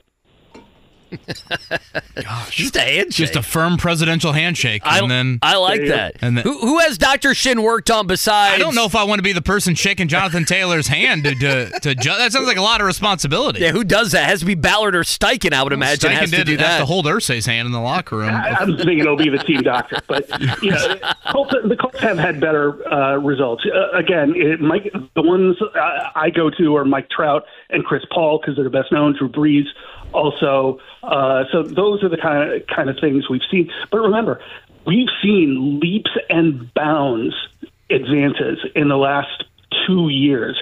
So using things from 2019 like Brees aren't the best comparison because we made so many Right. advances since then. Will Carroll with us. All right, Will, I'm doing this. This has nothing to do with Jonathan Taylor, but I'm just interested. I think Aaron Rodgers, I think they did all this BS to try to get the Jets to not implode. What the hell do you think is going on with Aaron Rodgers, who pretty much yesterday backed off playing? What do you think? What do you think happened here over the last few weeks? I just want your opinion on it. I mean, did he tear his Achilles? Did he not? What's going on there? It's ridiculous. Oh, yeah, yeah he, de- he definitely tore it. Uh, you know, Neil ElAttrache uh, who worked with Steve Shin. Uh, so, you know, one was in one uh, operating room, one was in the other. Um, it's one of those situations where, again, because of the advances we've seen, if you told me Brock Bowers was going to come back in 30 days, right. six weeks from this, I would be like, wow, that's kind of aggressive. 26 days and playing high level in a game, he looks great. Uh, Rodgers had a surgery, again, that's relatively new, the advances, and he was willing. Look, if you or I have a surgery, then we go to PT, what, two, three times a week? This guy's doing it basically eight, ten hours a day. Uh, again, he's using really advanced techniques like blood flow restriction uh, that allow people to do things much quicker. Uh, you get strength gains like double the rate. So I still haven't seen him do things. We've seen we've seen him walk out on the field. We've seen him throwing, but we haven't seen something that actually stresses the uh, the, the the Achilles itself. Uh, I tweeted at Pat McAfee the other day. I was like, just to have Aaron Rodgers jump once. if we could see that, we'd know how well he was doing. Um, but did he tear his Achilles? Absolutely. Are we going to see other people on this same timeline? Absolutely again, there's not a ton of downside for him. I just don't understand why he would want to do it with that line. Uh, you know, I'm not so much worried about his Achilles because he's basically got a big piece of Kevlar holding it together. I'm worried about his head and his neck and his you know, ribs and everything else behind that line.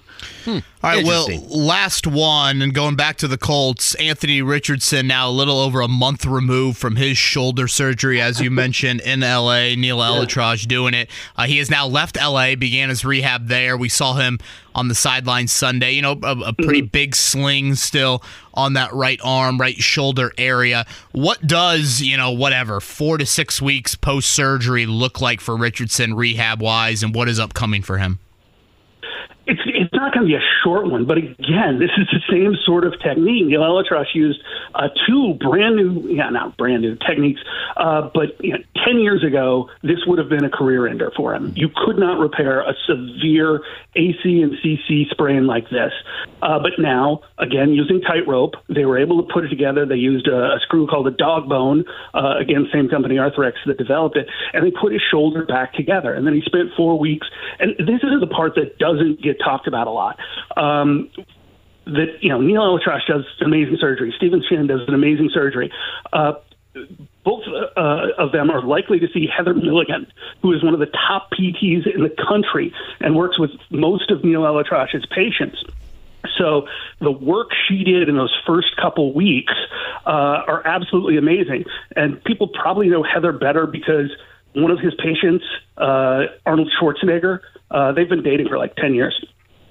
Oh, look at that! Oh, that's a nice little tidbit. How about that? no, sounds very Hollywood-like. It does. Will. How about that? That's great. Yeah, that is great stuff. Uh, uh, Will, cannot Appreciate thank it, enough. Again, uh, it, very intelligent Grim Reaper. That's what we're going to describe Will Carroll as moving forward. It's at the injury expert on Twitter, and again, under the knife over on Substack. Will, thank you, man. Thanks a lot, guys. Will Carroll, Payless Liquors Hotline. Darling, work on my shoulder. Very good, Mark oh, goodness. I thought that was great stuff. That was really insightful. Great. No, you always learn something. I mean, no, him and Steven Shin, uh, the doctor reportedly performing the surgery on Taylor, clearly had some sort of interaction here.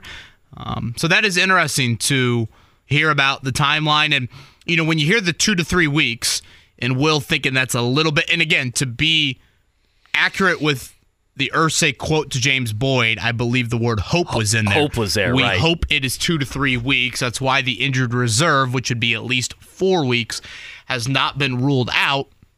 Now, again, I don't think the Colts are in a situation where they desperately need the roster spot so much that they should place Taylor on injured reserve. But I guess now the question becomes this, Andy.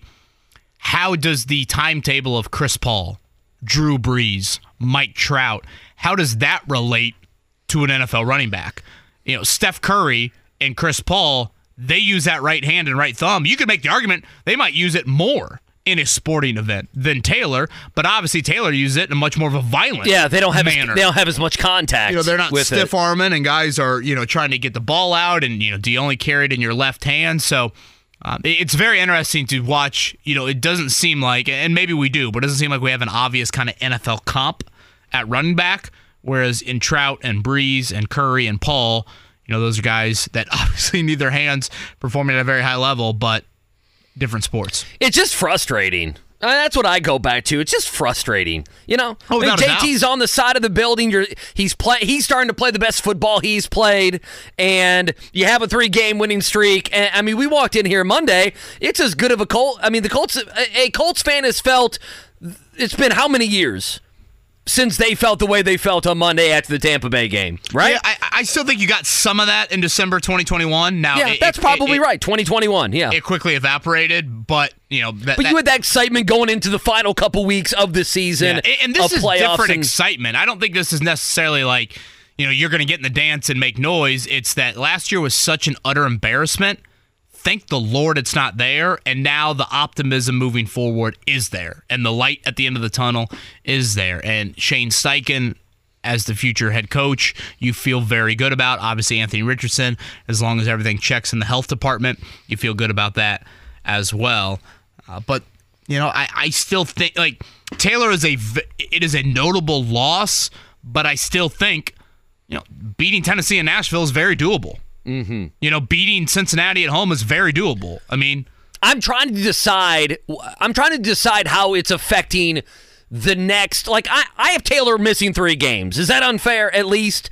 I mean, come on, Sure, Th- yeah, three just- games. I mean, he's, he's yeah. having surgery this week, so essentially, be like two and a half weeks from surgery is what I have him missing, and I have no idea. Maybe he's back in a couple games. Maybe it's longer. Maybe they lose some games here, and they're like, you know what, we're going to put him on the shelf. That sort of thing. I, I, I don't know what the outcome is going to be here, but I'm trying to figure out you know, they need to win four more games, right? Like we agree with that. They need to get to 10 wins. They need to be 4 and 2 in the final 6 games and Jonathan Taylor goes a long way in uh, in in lengthening your margin for error against some not so good teams. And Tennessee and the Bengals, with their injuries, Tee Higgins, Joe Burrow, and others, you know, they have defensive injuries as well. Uh, Jonathan Taylor helps you beat those teams, and he just. Taylor just means more to the Colts because A, he's a great player. It's not only that, you mentioned in hour number one the next gen stats, how many more yards he gets, um, basically like after contact or yards that aren't even blocked for him. But it's just the fact that they have that they have a lack of weapons, right? That they aren't flush with all these weapons that some other teams have. That makes him even more valuable. It's one reason they gave him the three-year deal. So it's just frustrating. That's what it is. If you're a Colts fan, it's just frustrating. You hope it's two. Uh, you hope it's two weeks. I kind of think it's going to be three. Yeah, and I will add this. We mentioned it earlier in the show. If you look at the remaining schedule and the importance of these three games, um, basically playoff odds can fluctuate, obviously, with a win or loss week in and week out. The most important game the rest of the season is the season finale right now. If you look at the analytics site, uh, it's a 39% difference of making the playoffs versus missing the playoffs, whether you beat Houston in the final game of the season or you lose them. That's the biggest game, one way or the other, shifting wise the rest of the year. Two, three, and four on that list, Andy, are the next three weeks. Right. Uh, Tennessee's at 29%. Cincinnati's also at 29%. And then Pittsburgh, which is the third game of this three week span, that's at 36%. So, you know, when you view some of these games, like the Falcons game on Christmas Eve, that's at 19% because it's an NFC game. It doesn't have as much meaning. Still obviously meaningful, but not as much. So uh, that is something um, to mention as well. Uh, and by the way, one more game for Grover Stewart. I know some people have asked that. He is out again this Sunday. All right, we'll continue this conversation. Talk some Pacers coming up in the 9 o'clock hour. A lot of Jonathan Taylor conversation. Appreciate Will Carroll joining us, Stephen Holder as well. Been a busy 8 o'clock hour here on The Fan. You miss any of that, check out the podcast center, 1075thefan.com. Can you give me a second here uh, to just uh, smile and revel in something, KB? Oh. Is that something that's okay? As long as you aren't basking about South Carolina's win over Notre Dame last Uh, night. I did. I actually did watch some of that. Watch a lot of college basketball. hung in there for 30 minutes. Purdue looked great. Kentucky looked pretty good. Uh, Mississippi State and Alabama both lost in the ACC uh, SEC Challenge. Bobby Petrino got hired back on at Arkansas. I, I that I love the SEC Thank so you. much. Thank you. Uh, There's so many people high and mighty about it. I'm like, his scorn lovers let him back in the bedroom. Yeah, I, I Louisville did it. Arkansas's doing it. God bless them. yeah, I I Yes. absolutely I absolutely love that whatsoever. That that's awesome. The picture of him in the neck brace, the picture of him looking like he's He's in. back. Well, he ruined him. They were like a 9-10 win. I mean, he was like one of their best coaches. They were competing with the very best. He lied, that is- is disgraced, got Sam- fired. Sam Pittman is that the head coach? well, yeah, Sam Pittman kept his job. so he'll be fired by mid October. no. that means Yeah. we'll get Bobby P as the interim. But well, I thought A and M might do that, and I was hoping that they would, and they did not. Well, they're not real SEC. Arkansas is real SEC. You're damn right they are. They were in that Pac-12 or not Pac-12, Big Woo 12 Pig over Suey. there. How great is that of a story? I- it's so great. Absolutely love that. uh, on the other side, Pacers conversation with Tony East. So KB got a text. We have something we can tease here coming up in about a half an hour. Our pop quiz. Not only you're going to have that chance to to win that oil change, what two tickets to Butler and Texas Tech? How about that? 6:30 tomorrow night. good game. inside of Hinkle, Texas Tech, five and one on the year. The one loss is to Villanova. They did beat uh, Michigan uh, in the Bahamas uh, late last week, so.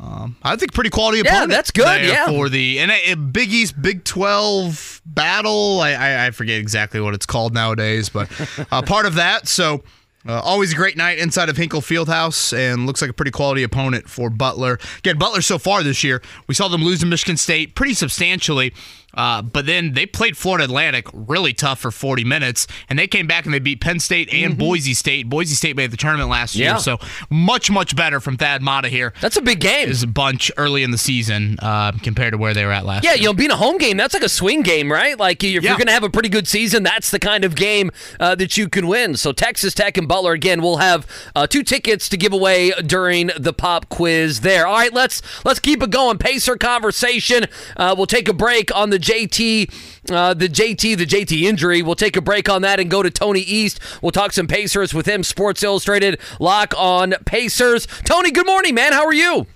I'm excellent, guys. How are you doing?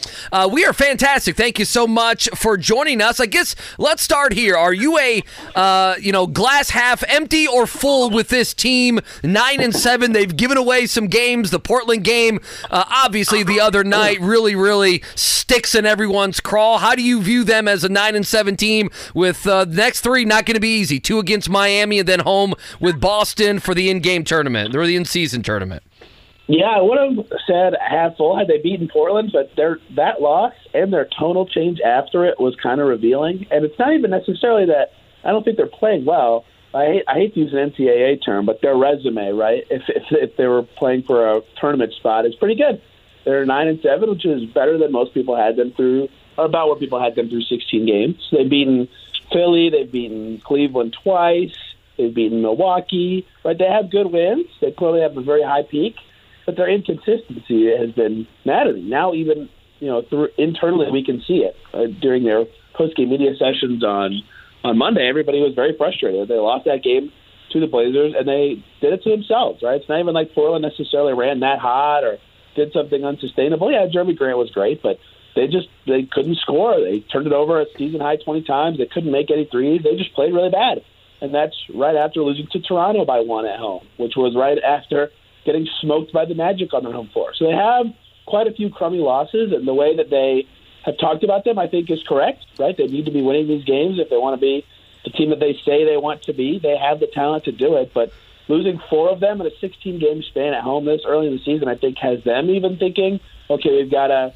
We've got to be better. We've got to have more energy. We've got to play better, and I think we'll see how they respond to that. But that Portland one was a backbreaker. That's their Yeah. fourth close home loss to a to a team that they feel like they should have beat. He's the great Tony East. He's with us here on the Payless Liquors hotline. Uh, Tony, I want to go back to something that you had over the weekend, and I want to make sure I have this right because when I heard it, I had an audible gasp. Um, I believe that you had said that and this was maybe right before the Detroit game, so obviously some games have happened since, that the Pacers were allowing six more shots at the rim than any other team in the NBA. Is that correct? At the time, that's correct. Imagine teams that never shoot threes. So if anything, the number might be higher now. Yeah, I'll check it out while we're talking. So six more shots at the that is like such an astonishing number to me of like okay there you know six layups quote unquote obviously some of those are more contested than others more than any other team in the league and again eh, I, I think this is kind of by design, right? I was hoping you could a little bit go into like what they're trying to do defensively. And I think for the most part, it's we run everybody off the three point line and we'll give up layups if it means you're not shooting a bunch of threes.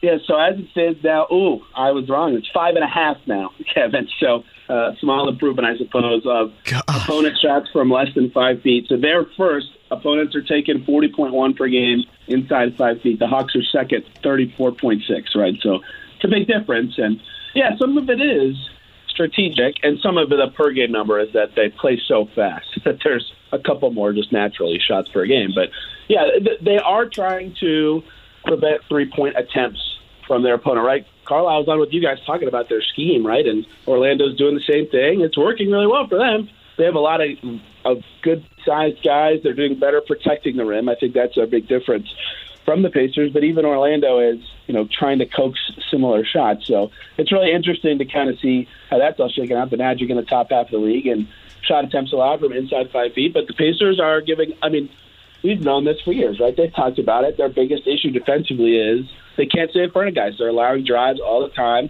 and their defense has to rotate or slide over for help or do, just do something to try to stop someone that's somebody else's man all the time, right? I vividly remember this basket in the Portland game. Jerami Grant beat his man, got to rim. Miles Turner came over from the weak side. Great block by Miles, saved the bucket. But then Miles Van Aiden just took one step to the left and grabbed an easy offensive rebound and scored. And that basket never happens if the initial drive isn't so easy for Portland. But that's something the Pacers have struggled with. They talked about this in training camp. They were trying to work on it. They were doing one-on-one drills. They were talking about guard your yard every day, but they do not have the best personnel for something like that. And I think it's really killing them. And and a part of it's strategic, and I think their lack of giving up three point attempts has helped them in some games. But on some other nights, when teams are just pounding the rim against them all night, it's really kind of hurt them. Tony, how would you evaluate Bruce Brown through a month?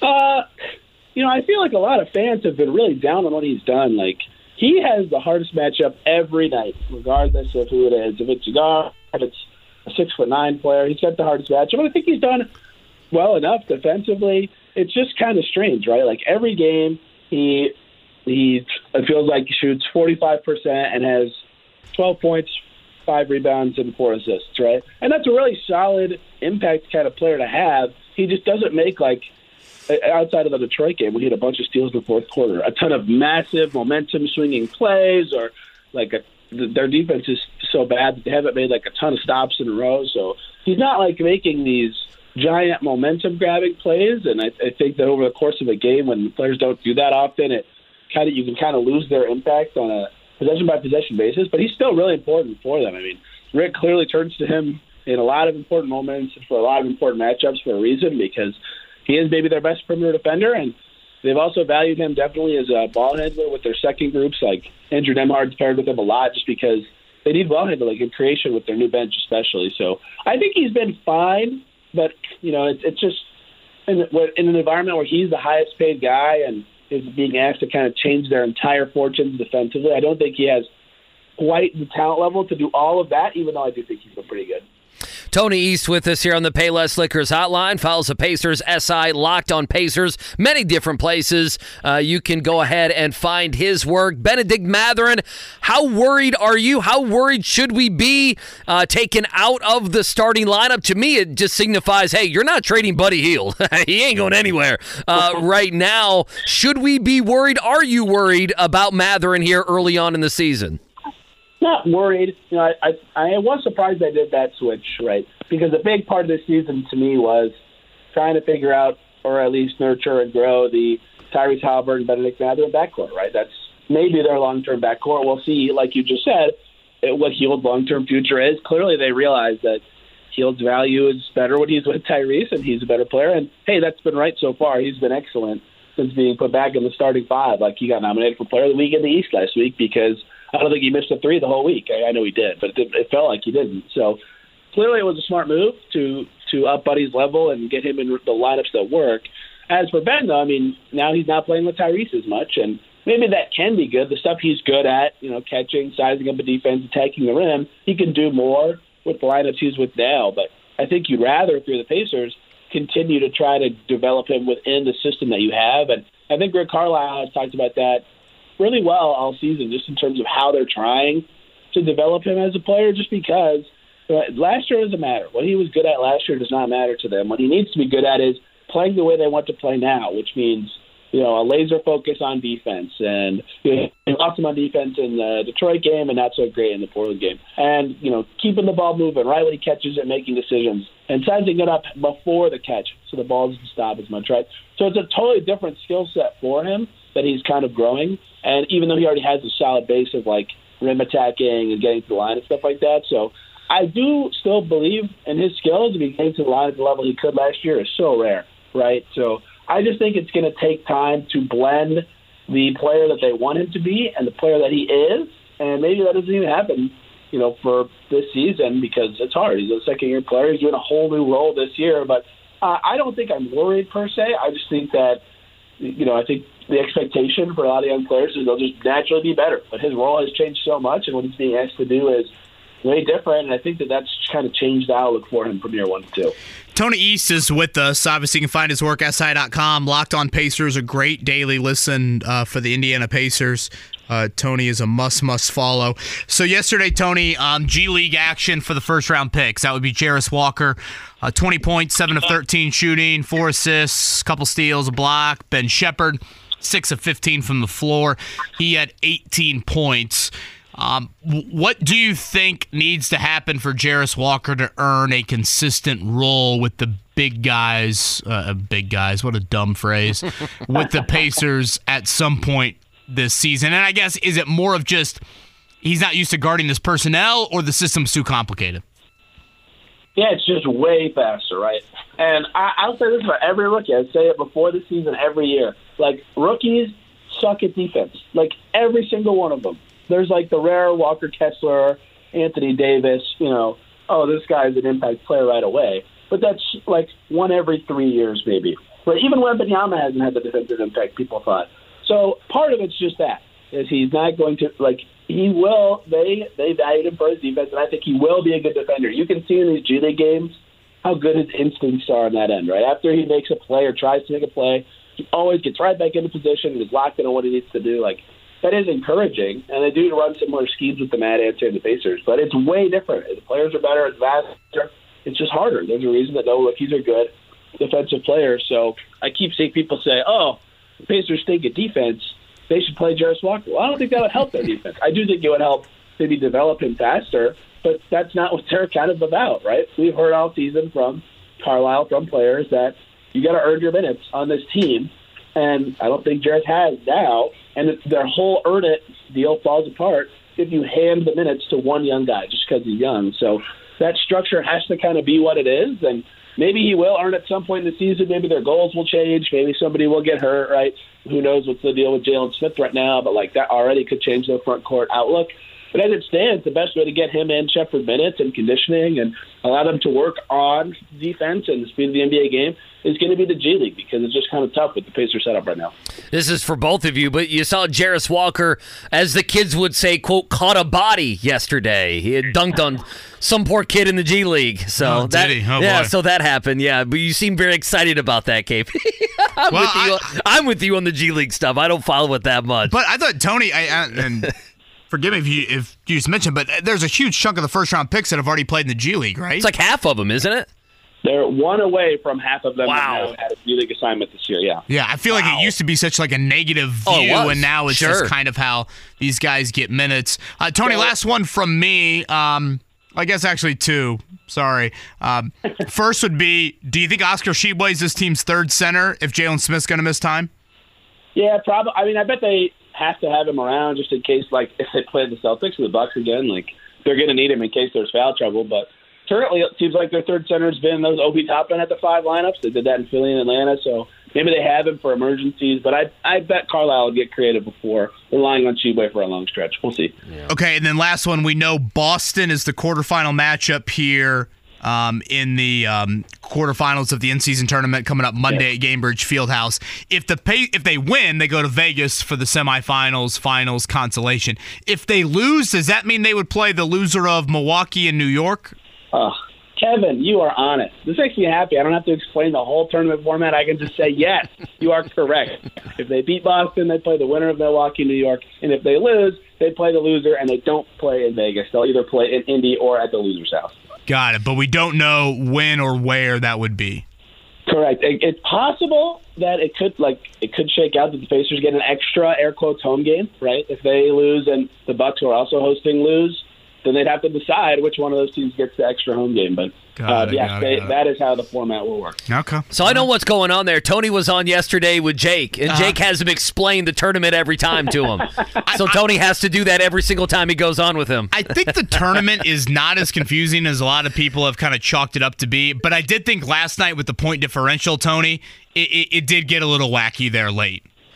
It, it's interesting because they've compared it to soccer style, right, with with the point differential and group stage, and I agree that that's a good idea. But soccer is like 1-0, 2 to one, right? So the, the differential is really easy to follow because it's like one or two. It's not like thirty, and every team is chasing somebody who's plus thirty four. Like it's it makes it way different when you have to blow out a team versus just like score an extra goal. So I thought it was very interesting. Like I was dialed into some games I wouldn't have normally, but obviously without having all the information and having to do research before games start every night, that was a little complicated. I mean, it was fantastic. We talked about hour number one. Billy Donovan was mad because the Pacers, or not the Pacers, the Celtics needed to win by more than twenty three, right, Tony? And so they went they went hack a Andre Drummond who shoots like forty seven percent from the free throw line, and he was up there clanking free throws. The Celtics fouled and in a blowout win played their starters to the very end. I mean, I, I don't know. It's kind of what the NBA wanted. You you had you know, and I know Billy Donovan wasn't happy. He's whining about, well, you know, it puts Andre Drummond in a bad spot. I'm like, dude's been in the NBA for a decade. It's he's shooting forty percent from the free throw line. Like, what are you supposed to do? Come on, I liked it. I'm with you. I even think in games where point differential doesn't matter, dude, suck it up. Like you're playing in the NBA, play, get some stops. There are fans here who want to see points, like they're going to do it. But I, I understand why players feel the way they do as well. I thought that was extra funny because Jayson Tatum earlier this week was complaining about the, the teams running up the scores, but then his team had to do it, so they did. But it's just how it is. They wanted to make it, and they did. And that's a tough draw for the Pacers, who, by the way, one quirk will now have to play the Celtics, the best team in the league, five times this season because of how this broke out. Yeah. I, again, I think if you want to nitpick a little bit, um, that is okay. You know, what's that look like come uh, March and April? I tend to fall on the side, Tony, of this team needs to experience these games. Like th- th- I they need more of these. I mean, that's that atmosphere. I brought it up to to uh, Andy earlier. April twenty first, twenty nineteen. That is the last time Gainbridge Fieldhouse Yeah. has hosted a playoff game. Monday's going to be the closest thing we've had since then. Yeah, the players have talked about how well the ones who can relate to it have talked about how it feels like a playoff atmosphere, which is great. And like I've been at both home games, like it does, it does feel more intense, and it's been they've been really fun games. Um, but yeah, if, if it helps them at all be ready when that time does come this year, whether that's playing playoffs, whatever, that's significant, right? So that that's good experience for them, and credit to the league. Like players clearly care about these games and are trying. So I think the atmosphere next Sunday will be extremely fun with a great team in town. Tony, great work as always, man. Uh, get some rest, and we'll talk to you coming up uh, probably sometime in December. You got it, guys. Thanks. Tony East, Payless Liquors Hotline. This right here from Charlie. Do the Pacers miss Daniel Theis now? Are you?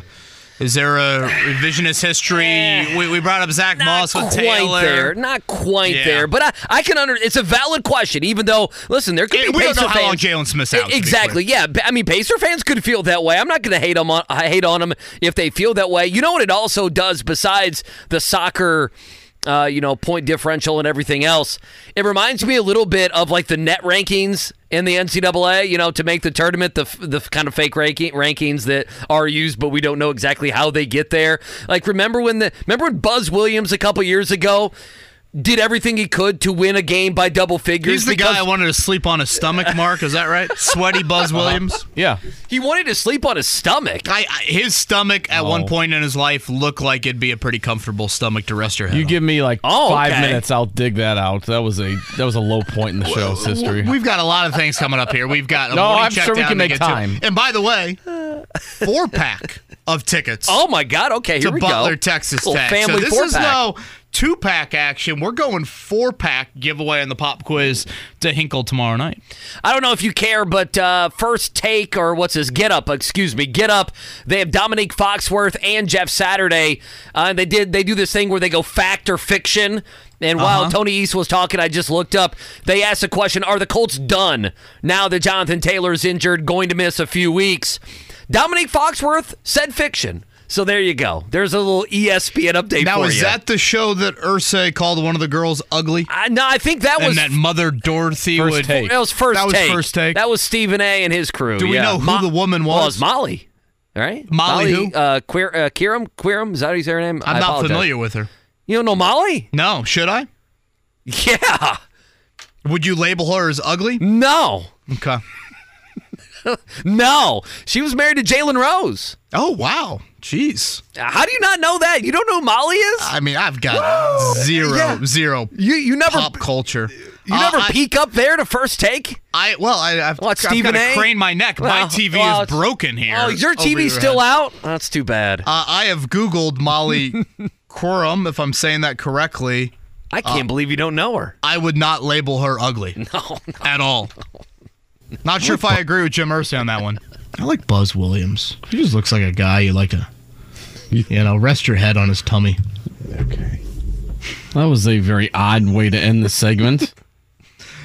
There's Jake more in the but- background. I think I picked Texas A&M to get on a run, and that did not happen.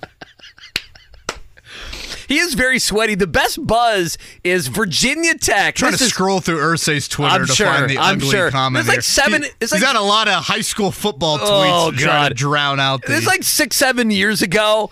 He won a game at Virginia. With he was on Virginia Tech. If you remember, he coached at Virginia Tech. I think after Seth Greenberg, he coached. And they went on the road and they beat Virginia, okay? It's a big game. Virginia Tech at Virginia.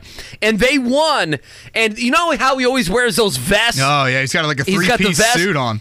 He was doing like a jig at, at mid court, like a dance. I do remember this. He was doing a dance, and it was live TV, and the announcers and ESPN were like, "Oh, well, you know, come over for live TV, come over for an interview," and he danced his way over like he was like his entrance music was playing. He danced his way over. I remember this. to the ESPN set there. That's right there, and the student section of West Virginia was right there behind him. And I thought these kids were going to physically attack Buzz Williams. And you only have like one old, like no offense, but you have like a seventy-year-old security guard there, That's what I love about college athletics. and Bobby Petrino. You know, rest your head on his tummy. Found the Irsay tweet here. I think And he's talking about either Molly Querum or uh, Kimberly Martin is the And other. on first take, Okay. the woman that preceded Stephen A. How dare you pretend to know me? I don't know your name, and I don't care to. Mad face emoji. If my black mother Dorothy was still oh. alive, you'd be in some big hot water. Oh, it was Kimberly Martin. You are mean and ugly. Ugh. You're a nothing burger. Oh. It was Kimberly Martin. She responded. I'm looking at it Oh, she did? right now. But she's on the show, I mean, a couple times a week. So I got 4,000 retweets and 10,000 likes. It's a family member that has to tell Jim, "Hey, let's let's let's change the password to Colts one two three maybe for the night." And uh, yeah, and again, I as I Google Kimber- Kimberly Martin, I, I would not label her No. ugly either on that end. Yeah, Yeah, um, it was- Boy, Pete Ward needed about. to change the password there last week. that was.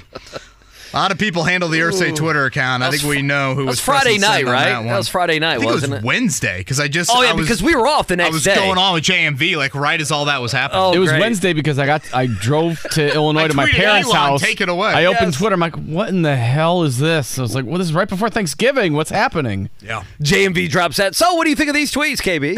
Literally, I'm like, well, I think he is sending out tweets right now that a lot of people at Brothers and Broad Ripple, where JMV was, would be sending out you know, later that night of maybe some things you would regret.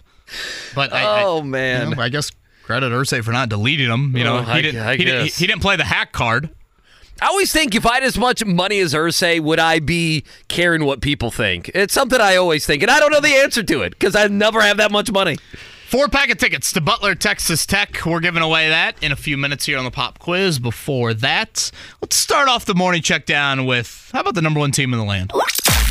The Morning Checkdown. Omaha! Omaha! Omaha! Omaha! On 93.5 and 107.5 The Fan. Yeah, just like Kevin said, winners again. Purdue, they just keep moving on. 99 67 over Texas Southern. They didn't overlook them. Uh, not a surprise. And they covered the number. They go to 7 and 0 on the season, the number one team in the country. Matt Painter, post game on the win. Yeah, I, I thought our guys played well. I thought the difference in the game was the beginning of the second half, just kind of pushed the game out. Thought they made some, you know, three or four shots in the first half that were really tough, that kept it at 15. And then um, that first five, six minutes, you know, really separated us in, in the game. But I, I thought our guys were ready to go. Next up for Purdue, the Big Ten play at Northwestern Friday. Catch that one, 9, 9 o'clock, Big Ten Network. That the late one. stat line for Braden Smith: 19 points, 10 assists, nine rebounds there for Braden Smith. Here, Nick uh, is going to go with the justification on Jim Irsay's tweet. Maybe he means ugly inside, as in horrible person. I, I I think that's what he meant, but For saying that they don't know him, I would be saying that's a pretty judgy yeah, opinion yeah, if that's the case. Nothing like having to clarify. I don't know you, you don't know me, but you're ugly on the inside. Yeah, exactly. No, nothing like having to clarify Irsay tweets. But uh, welcome to life right here. Uh, all right. Speaking of Jim Irsay, uh, he told the Athletic yesterday two to three weeks is the hope for missed time on Jonathan Taylor. Um, so we'll await confirmation on that. Scheduled for surgery in Los Angeles uh, later today. We had Will Carroll on earlier. I thought some really good detail from Will. That'll be up on the podcast on what exactly the rehab looks like, the timetable could look like. I uh, don't want to put words in Will's mouth, but Andy, correct me if I'm wrong. It sounded like he felt like two to three weeks, maybe a tad optimistic. aggressive, optimistic. Yeah, Sure. for Taylor. So uh, if he is going to miss three games, it would look like Tennessee this Sunday, at Cincinnati, and home to Pittsburgh. One more So, swoosh well, also, real quick, uh, ca- could be an impact on the Colts going forward. Uh, Tit- Texans offensive lineman Tytus Howard likely out for the season with a knee injury. So if Week 18 Well, comes down to the uh, playoffs, that could be a very significant injury. yeah, for final week of the year. You know, and Week you, 18. You bring up that Houston offensive line. You think back to that Week Two matchup with the Colts. I mean, they were decimated Yep. with injuries in that one. Tytus Howard was banged up in that one. So yeah, one of their young tackles there out for the year. Yeah, last one for me. Shaq Leonard uh, left Dallas yesterday. No deal. He's in Philadelphia today. Those are the only two teams I've seen, right? Is there anybody else? Dallas and Philly? A brief Vikings mention, But but it perhaps seems Vikings, like visit yeah. wise Cowboys and Eagles. Obviously, the Nick Sirianni connection with the Eagles. So uh, we'll see how that one winds up for Shaq. And for you Indy 11 fans, uh, I've parted ways with uh, Mark Lowry, manager. So Who did say that? Did he resign? Was that the official it says that they. Let me see if I can find the press. mutual parting of ways? Parted or is that ways, a- yes, with head coach Mark Lowry. Gotcha. Stepping Does down. David Tepper have to pay him? exactly. Right. oh, there you go. Uh, on the pop quiz, Scotty, by the way, thank you, Scotty, on the uh, Overton audio from earlier today. That was very helpful in helping us out. Uh, explain a little bit more of the when on the Jonathan Taylor injury could have occurred. But it's time for the pop quiz again. Four pack of tickets to Butler and Texas Tech. That is a 6:30 tip tomorrow night inside of Hinkle. Give us a call. We'll do that next. All right, a chance to not only win that oil change, but we have a four pack.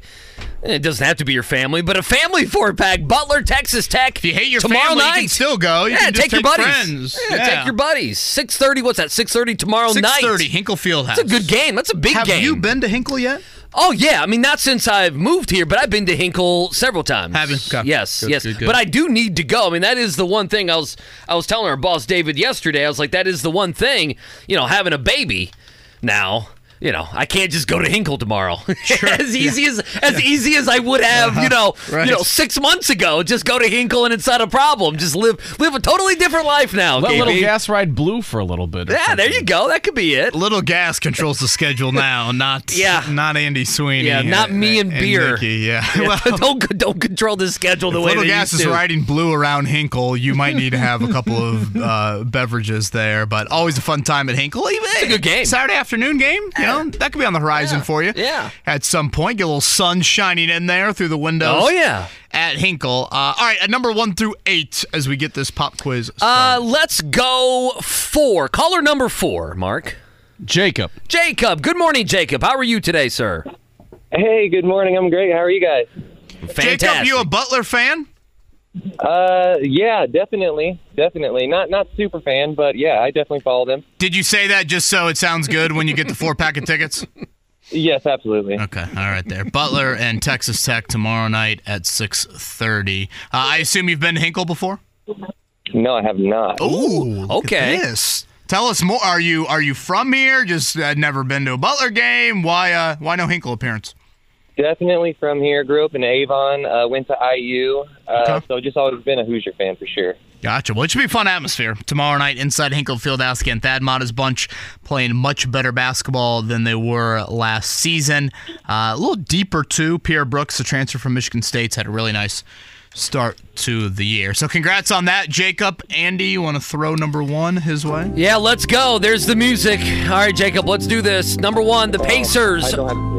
All right, the Pacers are one Was of Is that the. a nervous? Uh, he almost seems like he's dreading the pop quiz. Yeah, I don't think he. I don't think he thinks he's going to do well. Uh, the Pacers are one of the four Eastern Conference teams to reach the quarterfinals of the NBA in-season tournament. Which of the following teams did not reach the quarterfinals? The 76ers, the Celtics, the Knicks, the Bucks.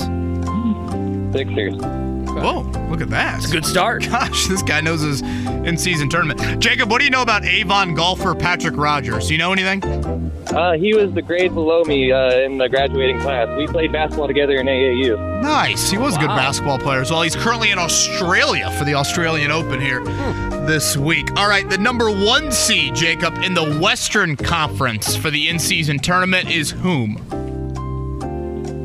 The Oh, Suns, man, the Kings, Lakers. the Lakers, or the Pelicans?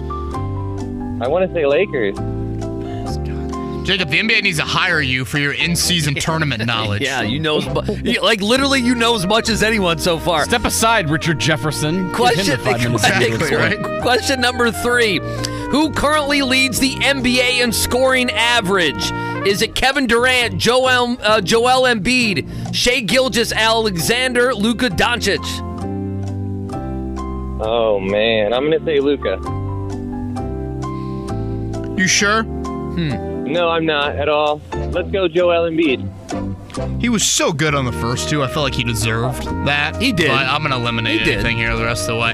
All right, on this day in 1987, judging by where. Uh, what grade you said you were at Avon, you weren't alive for this. Joe Montana of the 49ers set an NFL record by completing 22 straight passes. Montana's record has since been surpassed, and the current record of 25 is held by three quarterbacks.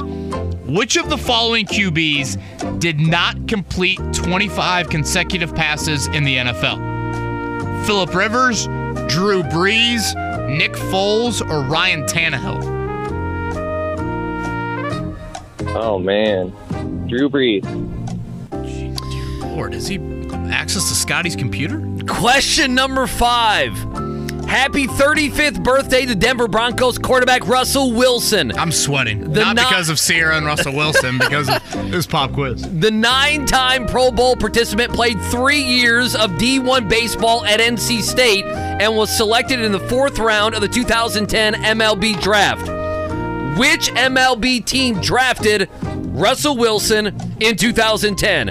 Was it the Rockies, the Rangers, the Brewers, or the Yankees? I know nothing about baseball. I'm just gonna go Brewers. Jacob, you were nervous there at the beginning. Um, I guess if you're not nervous, you're not human. That was quite an impressive effort there. Let's see how he did. Number one, which of the following teams did not reach the quarterfinals of the in-season tournament? It was indeed the, the same. Yeah. Uh, Andy, number two, he got that one right. The Lakers. The Lakers are the yeah. one seed. Correct. I didn't even know that. Out west, the NBA's leading scorer. It was a little bit of coaxing here. It's not Luka Doncic. He did then repath, if you will, to Joel Embiid. Yeah. I was shocked he got number four right. It's kind of a trick question. Yeah, which of the following QBs did not complete 25 consecutive passes? Uh, the answer was Brees, which he got right, but the other ones thrown in there, yeah. Nick Great, Foles though. and Ryan Tannehill. Unbelievable. Yeah. Now, Brees has the record, Scotty, for highest completion percentage in a game set against the Colts, correct? Rivers has a higher one than Brees. Ooh, against the Colts? Wow. For some reason, I thought Brees did in that Sunday night, Monday night game a few years ago. He was like 27 of 28, something. Got it, got it. Scotty Sand Rivers uh, missed one in a game. Brees missed two. Uh, Andy, the last one. Yeah, which NBA or which MLB team drafted Russ Wilson in 2010? The answer, Jacob, sorry, it was the Colorado Rockies. You said the Brewers. Rockies drafted him. Jacob, Fourth stand round. the line, stand the line, Good stand job, the line. I will Well- give. It was uh, it was fun while it lasted. Well, he deserves more than that, Mark. It was fun. Are you saying it wasn't fun? Scotty, I'm seeing 29 of 30 for Drew Brees against the Colts. 96.67%. That was December 16th, 2019. Boy, that was an ugly one. Monday Night Football. And I, if I'm not mistaken, I want to say his only incompletion was like a swing pass out of the backfield or something. Did, yeah, did Kamara drop it? Did someone drop it, or was it just pressure up the middle and he threw it out quick to the flat? Colts You were down remember? 34. to- I, I think it was no pressure, to be honest with you. 34 nothing in that one until they got on the board via Jordan Wilkins touchdown with three minutes to go in that one. Um, I'm a fantasy football keeper. I know people don't care, but you draft free agents and rookies, Uh-huh. so it's basically a rookie draft. And I'm pretty sure I, I, I took Wilkins like fifth round. I think he was on my team for a year or so. Really? Like, like when's this guy going to get his opportunity? yeah, I did feel like when he got his moments, he, He had was a nice right, little yeah, run here. But yeah. fifth round, gosh, I'll have to Well, no. Again, you're doing only you're you're drafting only rookies. Oh, so by it, the it, time got you it, get to the He was a fifth, fifth round, round, yeah. yeah, it's a complete flyer on backup running backs and guys you you know that you don't know what their you know you don't know what their job is going to be. You don't even know if some of them are going to make the the NFL or not. It's a little bit more of a justification Oh, it's a total justification. Then- yeah, otherwise I'd be an idiot. than that. Uh, all right, we'll do it one final time here. It's the wake up call with KB and Andy. Yeah, final segment of the show. Appreciate you joining us this morning on the Wake Up Call. We always do. Again, if you missed Stephen Holder, you missed Tony East, Will Carroll, our injury expert, any of the Jonathan Taylor or Pacer conversa- uh, conversation, check it out, 1075thefan.com. We'll, ju- we'll jump back into uh, KB here in just a second. The JT, just a conversation. Such a bummer. Again, Stephen Holder told us at 1 o'clock today, going to have that surgery out in LA, and we'll find out if that's going to be truly a two to three week injury, perhaps a little longer. We'll see exactly what that does with the playoff hopes of the Colts. Before we do that, uh, Joe Lunardi gave us some bracketology Oh, last boy. night. Do you care about such things? Of course Hell you do. yeah. I it's college it. It basketball me. time. Uh, so no shock, the top overall seed, Purdue. Not a not a surprise whatsoever. O- Okay, we understand that. Uh, and just because they've done so, the 16 seeds. Now he did have the Oh, playing jeez. game. He did have Texas Southern, who they just beat by 30 some odd points. What 32, 33 points last night. Who lost to Fairleigh Um, Dickinson last year Who in the did? playing game. Uh, they would be in the playing game against Sacred Heart. I feel like there's a Sacred Heart in every state and city, so I have no idea which Doesn't Sacred it Heart feel this like is. Sacred Heart is next on the bingo list? St. Peter's, Fairleigh Dickinson, Sacred, Heart. They're the pioneers Some in the field NEC. hockey players down to those three schools. Draining threes. Long Island right now. I just remember that was the nick, the name of the hospital in Scrubs was Sacred Heart. okay, there you go. Dr. Again, Cox playing point guard. again, there's Sacred Hearts everywhere. He's so bringing Zach Edey away from the basket. So that's now I assume that's an Indy, right? The first two uh, rounds. da, da, da, yes, that would be in Indianapolis. And where is the Sweet 16 Midwest? Is that? Oh, I need to look it up. I yeah. thought it was Detroit this year. Uh, I looked at it because I thought about buying pick uh, tickets to Indianapolis. Mark, will you look that up? Regionals. Again, buy tickets This to Indianapolis for Purdue and Kentucky fans, so you can gouge them and uh, you know make some money. The eight nine game would be UCLA and Florida, so that's who Purdue would play in the second round here in Mick Indianapolis if they were to win. Well, Mick Cronin, I think UCLA might be a little bit better. We'll see if Florida makes uh, makes the NCAA tournament, and then Indiana is uh, the next four out. So they're not even a first four out. So the first four out, Oregon, Iowa, NC State, Cincinnati. The next four out, Indiana, St. Mary's, New Mexico, and Virginia Tech. So Detroit is where the regionals are at. there you go. It's e- easy to get to. Little, Caesars, Arena. right? Yep. Uh huh. Insert your pizza pizza jokes here. Uh, so the fifth team out, that would be Indiana right now? That would be Okay. Indiana, the fifth Gotcha. team out. Uh, conference breakdown: the Big Ten, six teams. Uh, the leaders: Big Twelve with ten, SEC eight, Big Ten, Big East six, ACC five. I do want to toss this question when Greg Rakestraw joins us here coming up on Friday. But and I know Ball State lost last night. Um, and I think did Indiana State? I thought Indiana State won last night, but it's been a really nice start to the non-conference for Ball State, Indiana State, and Evansville. That was on the pop quiz yesterday. Evansville being the undefeated team right now so far.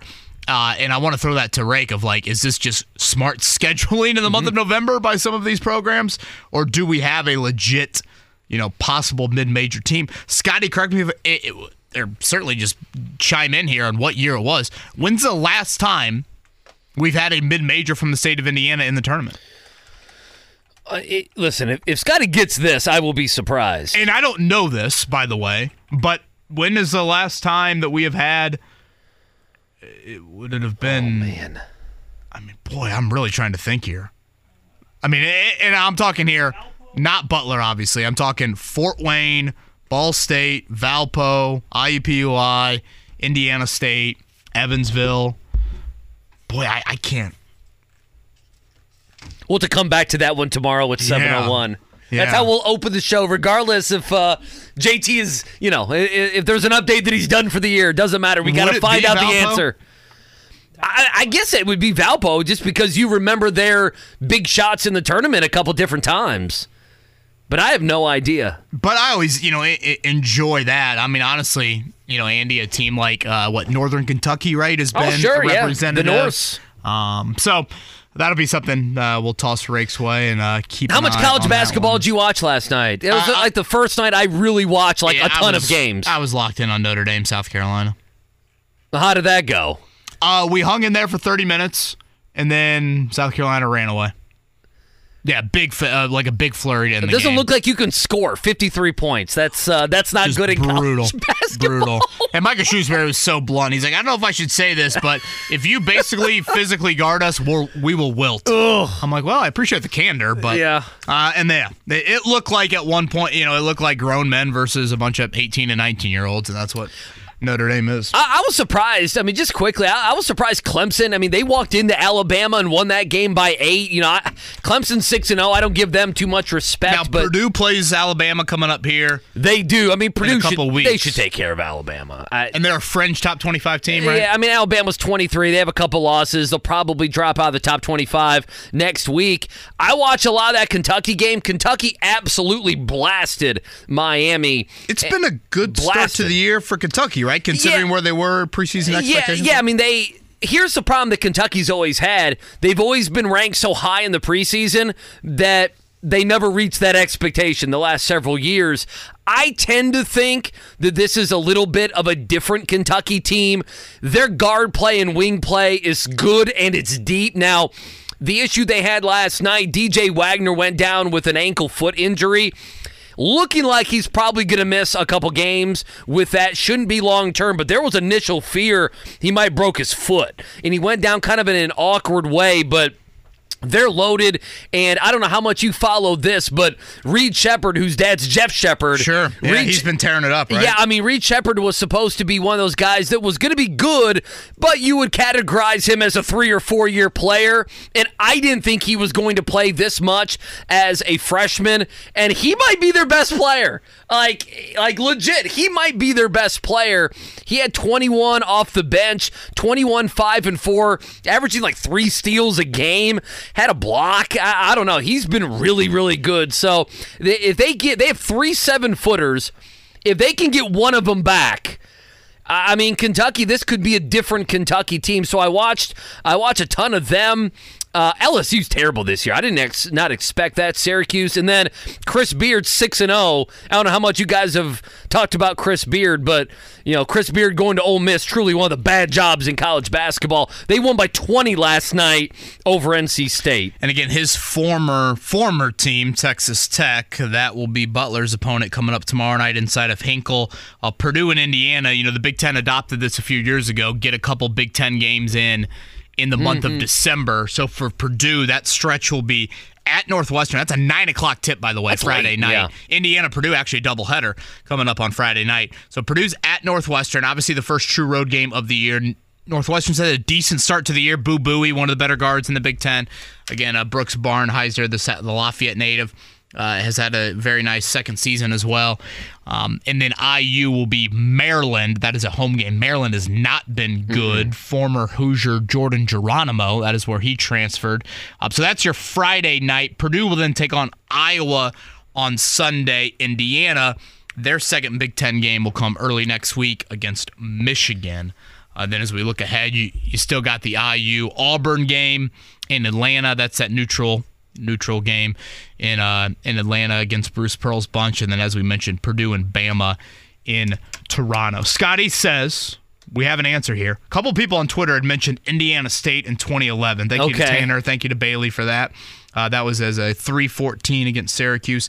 Scotty says Valpo in 2015. Is that it? There you go. Valpo 2015. So we threw it out there and they found it. Nine years. It's a long time.